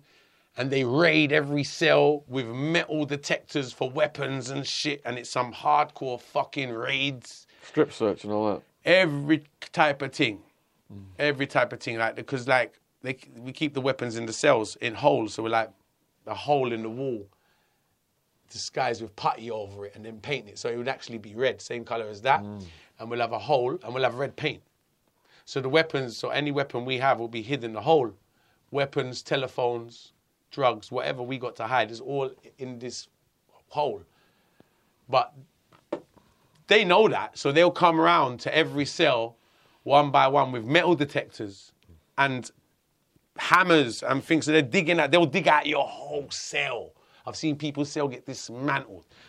We got raided once, but the only reason our cell was lucky and they didn't find anything is because by the time they got to our cell, they was tired because they done the whole section, so they left us till last. So by the time they got to us, they was like, they didn't go that hard, so they didn't dig out our walls and that because they would have found our stuff in there. So they was only complaining about the amount of food we had. I had a lot of food in the prison, and they were, you're not allowed to have the food and that in there. So it's, it's ridiculous. Like I saw four people get killed in there in my in my in my time in there. I saw four people get killed and a lot of people beaten up, and people um, oh, and most of the time it's over stupidness and just just loads of loads of um, confrontations. Just, like fights over the most silly thing, like nighttime, people be arguing and getting up in the morning as the cells open, they're fighting and stuff like that, just because of an argument that went on at the nighttime over a fucking lighter. Like literally, and they would kill each other in the morning now. It's frustrated people. You know, it's frustrated people. You know what I'm saying? So it's like, so the arguments can happen over the least little fucking thing, can escalate into something stupid. You know what I mean? I've I've had a couple close ones myself in there where it wasn't even me in the fight, but I've nearly like I've, rocks have been thrown, it ricocheted off the bar, nearly hit my head. you know what I mean? I had to I had to not beat a guy up one day, but that same Zaga guy, someone was running away from him in the prison, and he was chasing or he was after them or something, and then he was running in my cell, and I was told to catch. I had to hold the guy and pin him down for them to come and fuck him up. And if I didn't do that, I would have been helping the guy to get away, and then I, I would have got fucked up. Mm. This is things like they just got you got to be very. The, what what I what, what the main rule in there? What I learned, the main rule is use your eyes, use your ears mm. as much as possible. Use this as less as possible. You know, now we're on a podcast, we can use this a lot. Yeah. But in there, your eyes and your ears, I'm sure it's the same rules, like you've been through the same kind of shit. You Lay low, your- take it all in. that's it. Yeah. That's it. And try not to talk too much. Mm-hmm. Because the talking will get you into fucking problems. People who go in and brag about all the crimes and shit. Exactly. They get humbled very fast. very fast. And what you got in there is people lying a lot. Like, no, it, that's, I'm sure you've experienced. I was the biggest bank robber in the history of Yeah. America. I go Vegas and had all these showgirls. Yeah, yeah, yeah, yeah. In Jamaica, is a lot of time where they they different. You get looked at. You get rated as your charge mm. in the Jamaican prison. So if you get charged for murder, mm. you get considered a bad man. If you get charged for gunshot, you get considered a bad man. If you get if you get charged for thieving, you get considered to be an idiot. If you get charged for smuggling coke, you're considered as a fucking idiot, as a cokehead mule, right? If you get charged for um, petty shit, you get taken for an idiot. You get charged for weed, like me, you get considered a freedom fighter, which is pretty mm. nice. Mm. So, like, because weed is a natural thing, mm. you know? So it's a whole different look. So they say, oh, what did you get nicked with? So you get, so getting nicked for smuggling weed and smuggling coke is two different aspects. So you get nicked for smuggling coke in Spanish Town prison, you don't get ra- no ratings, mm-hmm. no ratings at all. You get nicked for smuggling weed, you're actually respected as a freedom fighter. Especially when it's for yourself. You're not a mule. Because I wasn't a mule. I'm doing this shit for myself. You're extra special freedom fighter. Because they're like, why you not meant to lock up this guy? He's smuggling good weed. you know what I mean? yeah. Yeah. What about when you finally adapted then?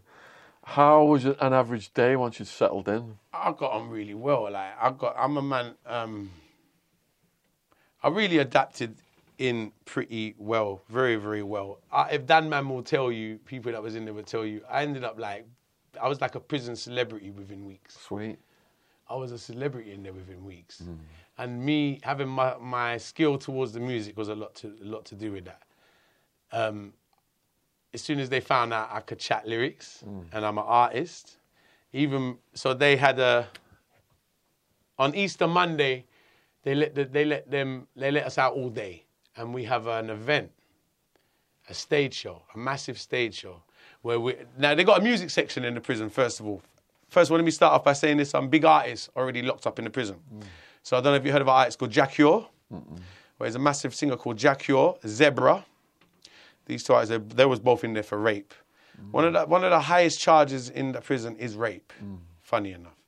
Now, um, so they do a stage show once or twice a year, and they usually invite artists from outside to do it. And it's actually held on my section. Mm. They got a music section in the prison. They got every instrument, every sound, you, you, you name it. It's like carnival, like the sound system speakers they set up. So on that morning, we all went to set up the whole sound system to have a massive party on our section. Mm. There's 1,800 people in the prison. Wow. 1,800 people all come to our section on Easter Monday for this stage show. Live bands, massive speakers, picture cut, unbelievable. Hmm. Now, this is a very important day for me. I'll tell you why.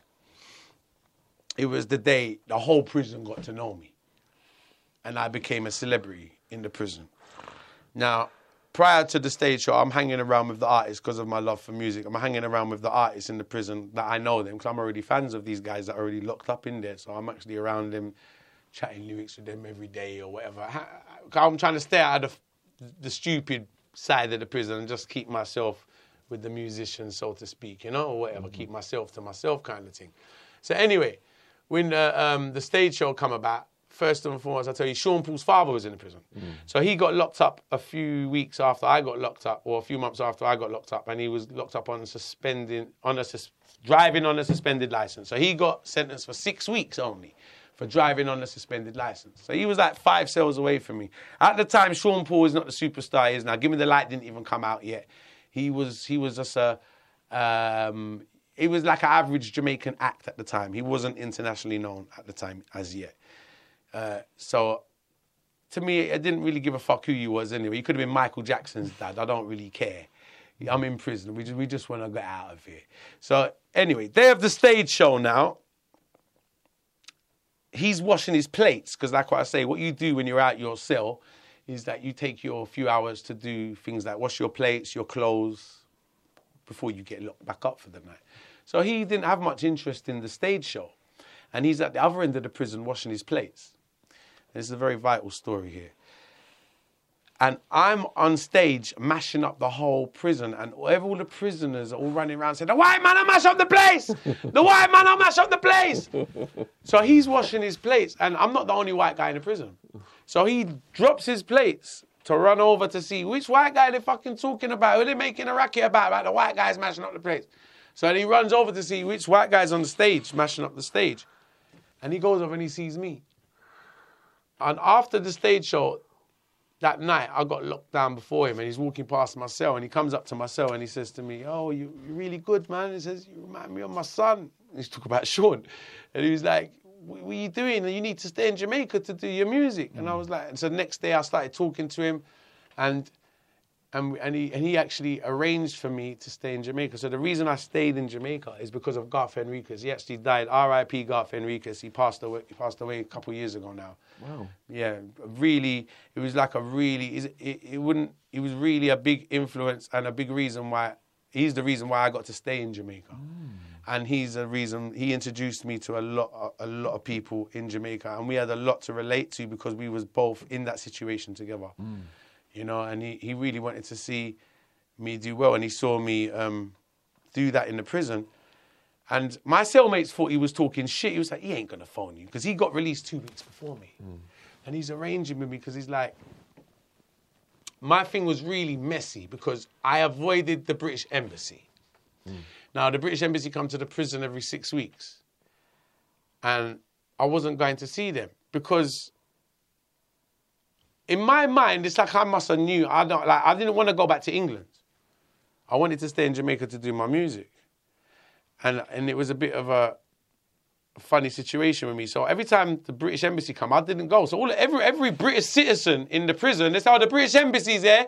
All the Brits will get up and go over to the section to see the British embassy, and you have to go to see the British embassy because they're the ones that arrange your plane ticket to get flown home. I don't know if you was in the similar Same, thing. yeah, Same, right? same, okay, yeah, you know the situation. Yeah. So me, like an idiot, every time the British embassy come, I sit in myself like that, laugh, spliff. Fuck 'em. I don't want to see them. Fuck them. So I avoid the British embassy every time they come. The only Brit. I knew prisoners who faked being British just so they could go and speak to someone from the British embassy. I'm there. I don't want to know. I don't know what's wrong with me. I don't want to know. I'm telling you, this is the truth. Let's have you see the. I don't want to go to see them for. I don't want to see them. Until the time was getting close. Now I know when my sentence is up, right? So it's getting closer to my sentence being up. But no one's given me a date. I haven't got a date or anything yet. And I didn't know you get the date from the embassy. Hmm. I didn't know that. So I'm going around the fucking jail. I'm going around the prison. I'm going to the warders and I'm saying, I'm out soon. And he's going, nah, you got loads of time left. You talking about? I'm like, what the fuck are you talking about? I got loads of time left. I said, I'm out soon. He said, you ain't. He said, what do you mean I ain't? I'm out soon, bro. He said, nah, man, you have a heap of time left. And then so as the time, so it's like, it's coming to a point where there's like two weeks left of my sentence. And no one know, know nothing. It was the most stressful time of the sentence for me ever. Because I'm running around, I'm waking up every day and I ain't got no release date. My time's running out. I don't know. No one don't know nothing. There's, remember, this is 2001. There's no computers in there. They, the, the, their style of prisoning is ancient. No one don't know anything. I'm going up to people. I'm going up to the offices. I'm going. I'm asking every warder in the prison. I'm asking the main warders. I'm saying, listen, my date's coming up to release, and no one can't help me until one warder says to me, "You got to find that out from the British Embassy." And I'm like, what? He says, you got to ask the British, the British Embassy sorts that out for you. And I said, you're joking me. I've been avoiding he's a woman. I've been avoiding the bitch for fucking six months. he said, why? I said, I don't know. so by luck, would you believe? By luck, the British Embassy was on holiday in Jamaica with her mother Wow. by the grace of God, she was on holiday in Jamaica with her mother and she came to the prison to visit me and me only. and she said to me, You're so lucky because I'm actually, she was dropping her mum back to the airport or something and she said she just got the news that about my situation and she actually came to see me. Because without a plane ticket, you get sent to the remand centre. Deportation. I uh, went to go for deportation, yeah. Yeah. So I got released into a deportation prison. You got released into a deportation prison. Me and a b- bunch of Mexicans, yeah. Wow. Yeah. Oh, was it Me- Mexican prison? Was it? No, this is Arizona. So they're Arizona. deporting an, one English guy and loads of Mexicans are getting sent back to Mexico. And, and- okay. Yeah, and you yeah. got sent to the Mexican prison with the Mexicans. Well, it was a deportation camp, Right. but I was the only English deportee Right. because it's mostly Mexicans that they're deporting. Of course. Yeah, yeah, So yeah. you're the oh, one of the only English guys. But I did pick up some Spanish, so I was translating for them Wow. for the, the guards and stuff. That's yeah, crazy. That's crazy. Yeah, yeah. yeah. That's crazy. In the Jamaican, it's like the, you, the, the British Embassy sort out your plane ticket, hmm. which your family have to pay for, and if they, and this is why you have to see the British Embassy from early because not everyone's family can afford the ticket. Hmm. So if you can't afford the ticket, they arrange, they arrange to sort out a ticket for you. Hmm. Without the ticket, you won't be released. So what happens with the ticket? Obviously, the, the immigration will come and take you from the prison to the airport, mm-hmm. straight on the plane. Without the ticket, you get sent to the remand center until your mm. ticket gets sorted out. So, even though I even though I wanted to stay in Jamaica, I still had to buy a ticket in order to be released. Mm. So we still had to buy a one-way ticket from British Airways going back to England, which I never ended up using, obviously because I stayed in Jamaica. But without that ticket, we can't. I'm sent to the remand center. So by the grace of God, I got all of that sorted out, and um, and and I got I got the ticket, and my dad bought the ticket for me, and then my, I got my release date, and Sean Paul's father phoned me. The, my cellmates thought he was only because there's a thing called prison talk. They thought it was all prison talk he was giving me, but he actually he phoned me straight away, and he arranged with a guy called Roy Francis who had some immigration friends. Who Roy Francis on big up Roy Francis. He owns the biggest studio in Kingston, one of the biggest studios called Mixing Lab, who Garth, Sean's dad, is very good friends with. And they arranged between the two of them to, for the immigration to make me stay in the country, to, to work on my music. Wow. Yes, and it was like amazing. So without short, without Garth, I w- I don't know how that would have happened. I would have been deported. Wow. Mm. And you ended up performing to audiences as big as 70,000 people. Yeah, Holy shit, how's that feel? that was amazing. That's like one of the biggest. That's like one of the biggest moments of my life up to today. Yeah, musically, definitely. Just electric, is it? The, the vibe. It was unbelievable because that's an event I grew up watching. Mm. Like Sting. I don't know if people are familiar with it. It's like the equivalent of like a one night reggae Glastonbury show. It's like the equivalent of Glastonbury for a one night show in reggae dancehall music. It's like what you said, 60, 70,000 mm. people. The vibe there is amazing. And it just felt like this is all meant to be because I, like I, I got booked for that event three months after being released from prison mm. you know, and, and like, and there's artists out there who's been in the business for like 10, 20 years and can't get booked for that event. Mm. So it was such a massive accomplishment for me, and I did it two years in a row. Yeah. Two years in a row. That was that. That was like that made me who. That set the pace for me, and really made me who I am as, as an artist, and threw me in the deep end very early in my career as well, where I had to go and perform to such a massive crowd. And it was like the start of my career as Fresh well. out as Fresh well. out of jail. Yeah, yeah. Mhm. On the day of your release, Yeah. what kind of like adjustments did you make then? Was it like a reverse adjustment thing? And were you like relaxing a bit because you're no longer around all these dangerous people? Or, and was it like traits you maintained from, from prison? Yeah. Yeah, you know what? My thing wasn't relaxing because I tell you something, because I knew I had this whole adventure ahead of me, mm. A whole mission ahead of me. So it was more than just getting released for me. It was like, what is in store for me now? Because I'm about to stay in Jamaica and a lot of things were going around in my mind. And also, while I was in prison, they was trying to rob my father in England. So my father's life has been put out the risk because he was, like I said, my father to finance the whole situation was selling weed mile a minute Yeah. in England, and the where like where I'm in Hackney is a very tough area, and everyone a lot of rubber man, and they got the gist that this old Greek man hmm. is turning over thousands and thousands of pounds a day in weed. So he became a target hmm. of nearly every rubber man in Hackney Really? who thought they could, because they think it's, a, oh, it's an easy rob, because they thought it's an hmm. old Greek guy. Oh, let's go and rob the old Greek guy. He's moving weight round there. He's an easy rob. They didn't know that he's a, he's a, he's an ex-commando. He killed him. But looking on the outside, they think, oh, let's just grab a strap. We'll go and rob this guy. It's easy. It never ended up to be so easy. So So they tried, did they? five times. Five times. five times. So while I'm in prison, and these things would never have been going on if I was there, mm. obviously. But they've taken the chance now because I'm not there. They see that him by himself. They know the situation. They know I'm in prison in Jamaica. He's over there by himself, and he phoned me. He phoned me um, one night in the prison. He was it was fun because you know like my dad's a my dad's a warrior and he and to him it was like fun initially. He was like, "Oh, they they come to rob me. I disarmed them." He says. yeah, What a guy. yeah, unbelievable. Brilliant.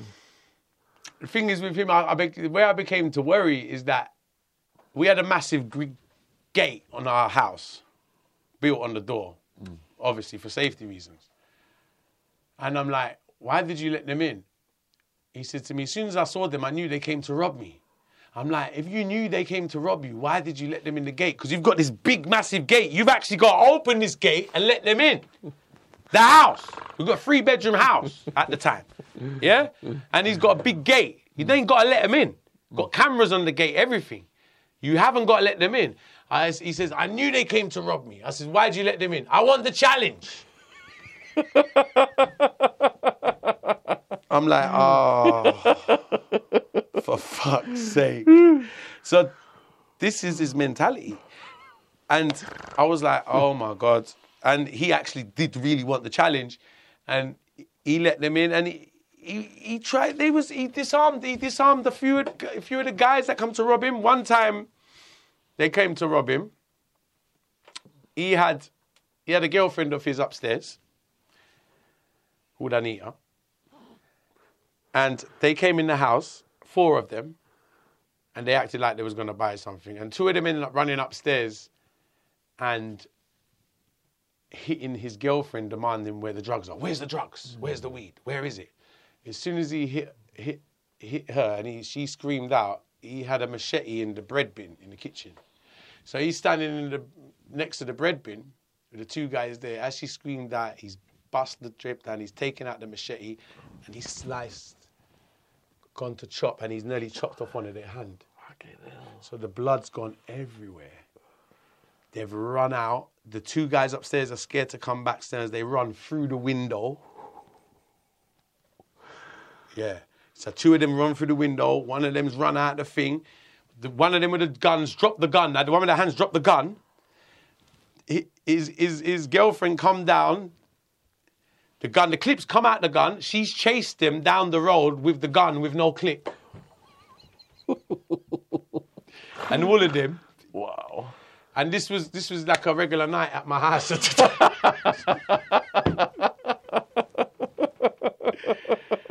then I, will never forget because like we, Hackney. Hackney. It's crazy. And then I'll, I'll never forget because she said there was three bullets in the clip and there was three of us. They wanted to kill all of us, she said. So he's like, this is a re-. until what happened? Like, that was fun saying it until he phones me up and they kept doing it. They kept trying him. Mm. And then he got fed up because he phoned me up one night and he says to me, Fido, can you call me Fido? Well, my name, my Greek name, Neophytos, Fido for short. He said, Fido, I'm fed up.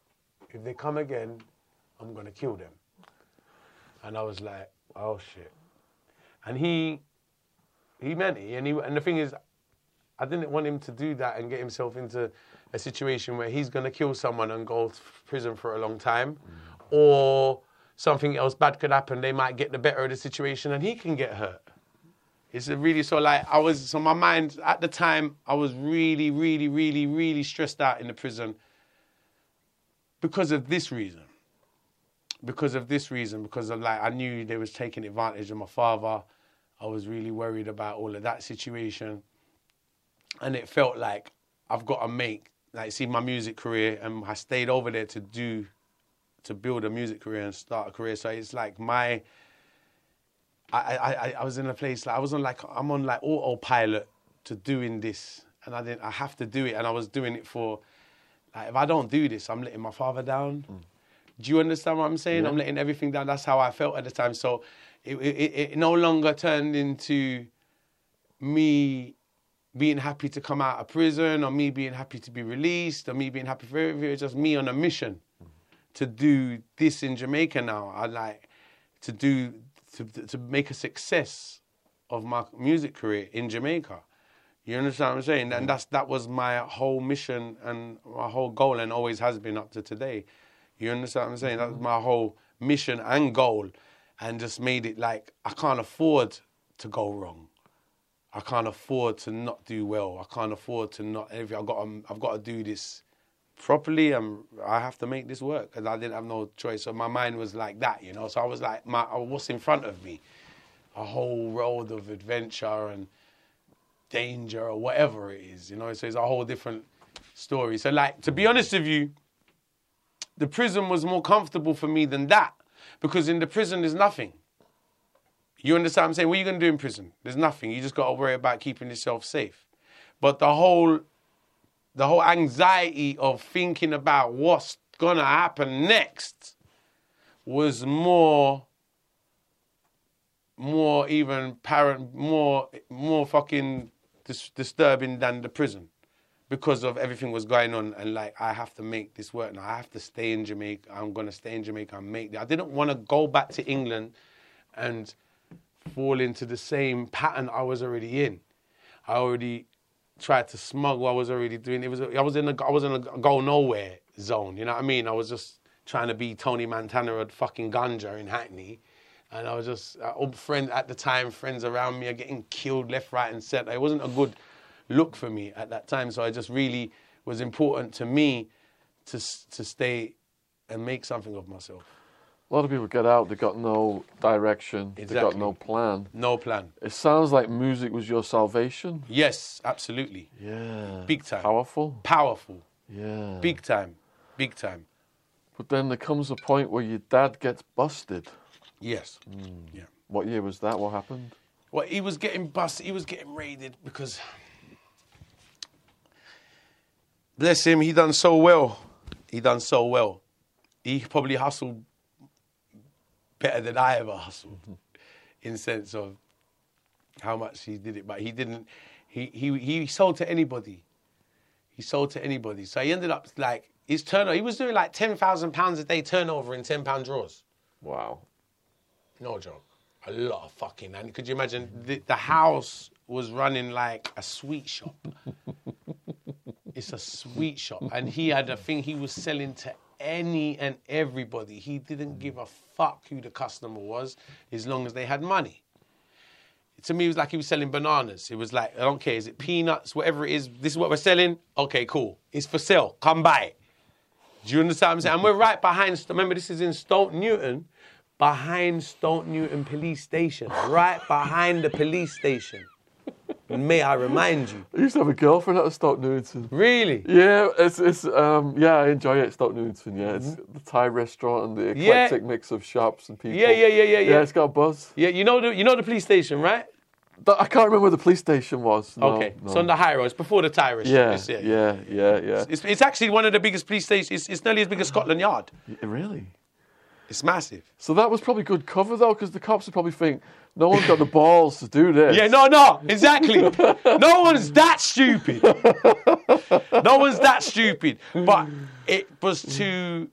Uh, you, like it was selling to everybody, so every the cars outside the house, the queues, the pra- baby mothers with prams, like everything you imagine is there. Like it was unreal. Mm. So it was only uh, from it was only gonna happen.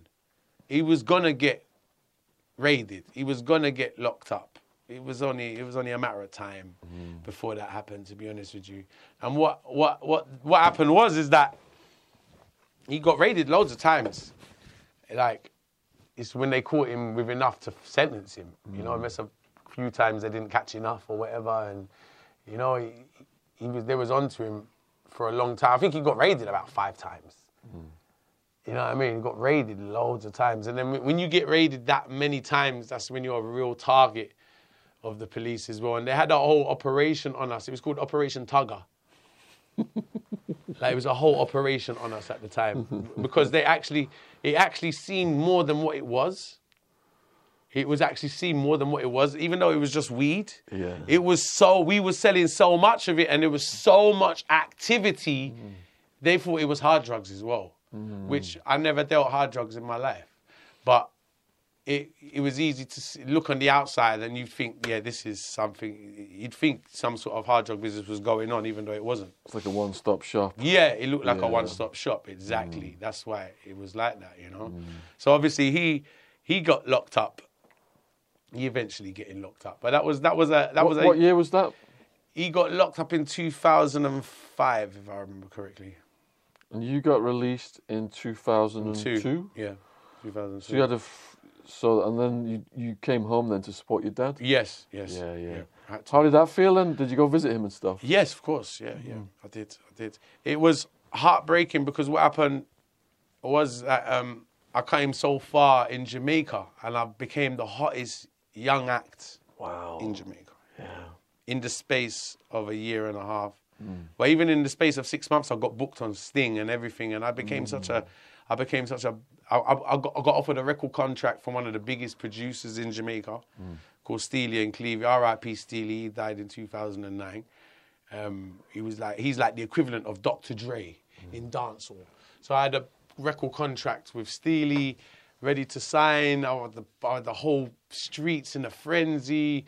And then my dad got locked up and I had to fly back. Mm. And it's like I had to go and start all over again because the Jamaican community knew me and they knew what I'd done. But England, it was like they didn't know me. Like so, I already made such a big name for myself over there and done so well. Mm. And it felt like it was just a few more months and I would have had done something crazier, mm.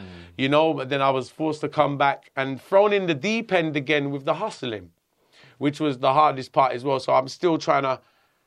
I said I can't stop being the artist. I've got to carry on my music career mm. and and do all of that. But I was thrown in the in the deep end, back into the deep end with the juggling because we're in crazy debt. You know, I, I left us in debt before we went. You know, I've mm. got a mortgage on the house. You know, so um, as much as the money you're making, we're spending a lot. It's not cheap to survive in Jamaica. You understand what I'm saying? It- And then when you smoke weed like me, you can't really make that much profit out of it anyway. Do you understand what I'm saying? Yeah, yeah. and um, I was thrown back in the deep end now. So I built my studio in the house. The first thing I did when I come back was built my studio and started shooting the music video. And Channel U was just coming around at the time. And I put a video on Channel U and it blew up. And I ended up getting called The Surf. Mm. Uh, I put a couple videos on Channel U and they ended up getting popular. And I ended up getting a record deal with Jetstar over here. Mm. So I ended up getting a record deal over here and, and making some good money out of it eventually. But I was thrown back into the deep end with the hustling, which is what I didn't want to do. Mm. So it was like I was staying in Jamaica looking for a number one song or something. I was like, I can't come back without it. I don't want to go back and hustle.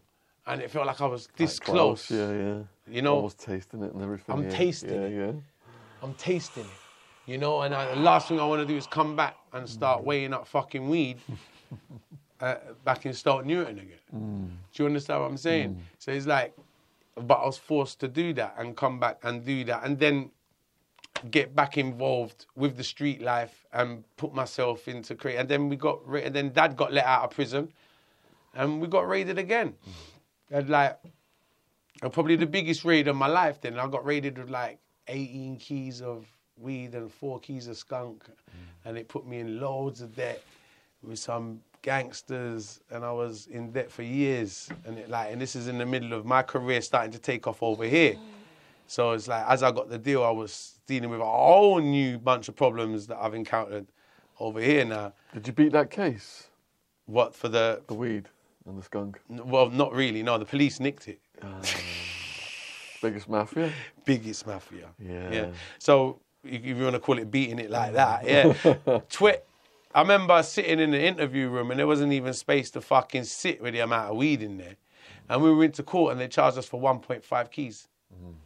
And what caused the biggest problem is when they charged us for 1.5 keys, all of this weed is on consignment. The people that gave it to me on consignment thought I was lying. Yeah. and then they start putting then they wanted and this and this whole money added up to like 40 50,000 pound debt. Mm. I'm in with these people and they started threatening my life for the money and then I started threatening their life and it was back and forward with that. So there was a whole situation because they thought I was lying Mm-hmm. and then I got booked again for Sting I done Sting two years in a row and when I got mm. booked again for Sting I'm back in Jamaica and they thought I've robbed them mm-hmm. so they thought oh you what are you doing out in Jamaica and they went. They were. They said they was at the court, and I only got nicked for 1.5 keys.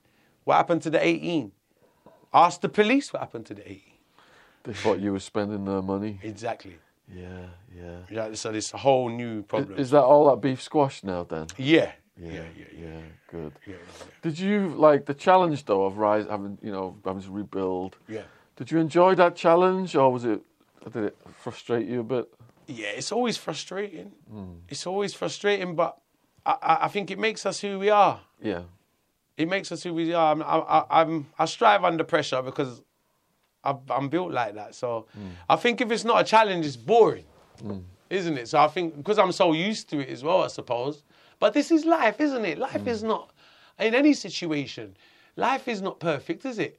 Life. I think if life doesn't present you a challenge, something's not right. Yeah, exactly. Yeah, I mean, even just to just today, coming today, you to say there was a flood on the motorway, and said. and you know, it's, it's just little things. Did, did you see, like, just little got things? stuck, didn't you? I mean, you, yeah, you did you go through it as well? Same thing. Yeah. I, I nearly had to get the dinghy boat you know, life it presents you with challenges. Like you can wake up in the morning and there's a new challenge that's Mm. presented to you. You know, like so. This is life. I mean, So these big successes then in music, how did you stay grounded? Because you don't strike me as egotistical. no, So how, a lot of people would have got swept away by that attention. because I know what I'm in it for. I'm not. I'm not in it for the egotistical thing. Like what you said. Um, I, I've, I've, this is this is um, something that I'm very very appreciate I can do, and I'm very I'm very grateful I can do music. Mm. And I've come from a place where, like what I said, I'm doing this for. For, for, for my when for us, my career started because of the hardship that I was presented in and what my father was going through, and this is making my, my dream into reality. So, no matter how much success I'll get or what I do in music, doesn't make me egotistical. To be honest with you, I'm very happy. I mean, I consider myself great. I mean, I'm egotistical like that. I think I'm the greatest artist in the world, yes, but not egotistical person like that. No, because I'm just grateful to do it.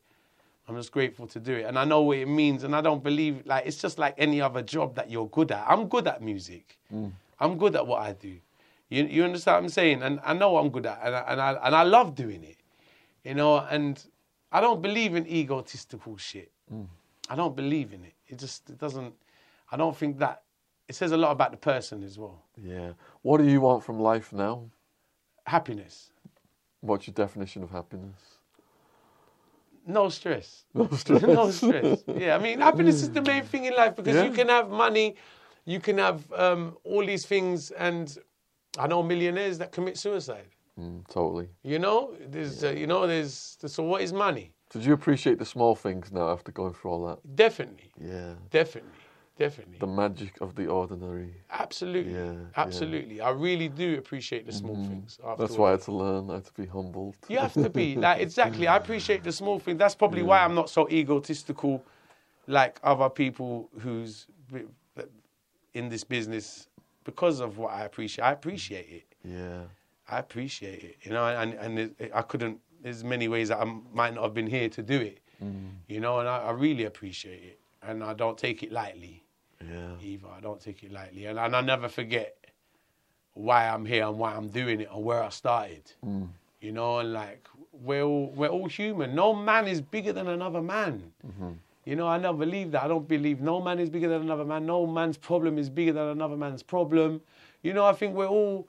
You know, there's no reason for someone to be egotistical. Or that one's done this or this one's got that. Or, That's neither here or there, isn't it? It's the little things in life that's more important. Yeah, definitely. Yeah. And happiness is in the heart. In the heart. Yeah, yeah, Absolutely. Yeah, yeah. Absolutely. So, for the people watching this, if you've been as gripped as I have for the, the past two hours, um, how can the people support you? We'll- have all your links below the video. Thank you so Yeah, much. You can support me by checking out my YouTube channel, subscribe to my YouTube channel, Tugga War. Follow me on Spotify. Check out my latest album, Contemplating War. Check out my latest music videos. We got Frostbite Films and the whole gang. Let's like this tug movements in the building. Follow me on Instagram. I'm really entertaining on Instagram. I keep up. Big up Mama War. Follow me and Mama War. My mama, my mum's, she goes by the name of Mama War. She's known worldwide. She, she cooks some amazing food, by the way. Wow. And um, great bake as well. And she posts up all of And we do little videos every day together. And we got loads of people that log on to us. I, I'm really, I'm really grateful for the small things in life. Yeah. I'm really grateful for the small things in life. And people know, man, just keep it real. I'm just myself in every situation. You can only be yourself in this world, you know? Yeah. So, like, follow me on the Instagram, on the Twitter, at Tugga War, T U G G A W A R. Check out the music, all of that stuff. If you want to come on the podcast Yeah. and you're thinking, how do I tell a story? We've had a masterclass today and um, just so charismatic, the voice inflection, the gesticulation, everything just spot on, brilliant. So if you've enjoyed this as much as me, let us know in the comments. Huge thank you to all the new subscribers, subscription logos in the corner of the screen. Also, shout out to Christian Morgans. I can't forget Christian. Big up yourself, Christian. His Yeah, yeah, Christian's. Christian's YouTube channel, as well as Tugga Wars, will all be in the description box below the video. Shout out to James coming out to film, got getting stuck in the water, Big got James, man. and most of all, shout out to Tugga War for coming in. give us a, give us a hug, it, Yeah, yeah, thank you, man. Well done. welcome, you're welcome. Superb. Yeah, thanks. Really, Brilliant. it's been a pleasure, man. It's been a pleasure.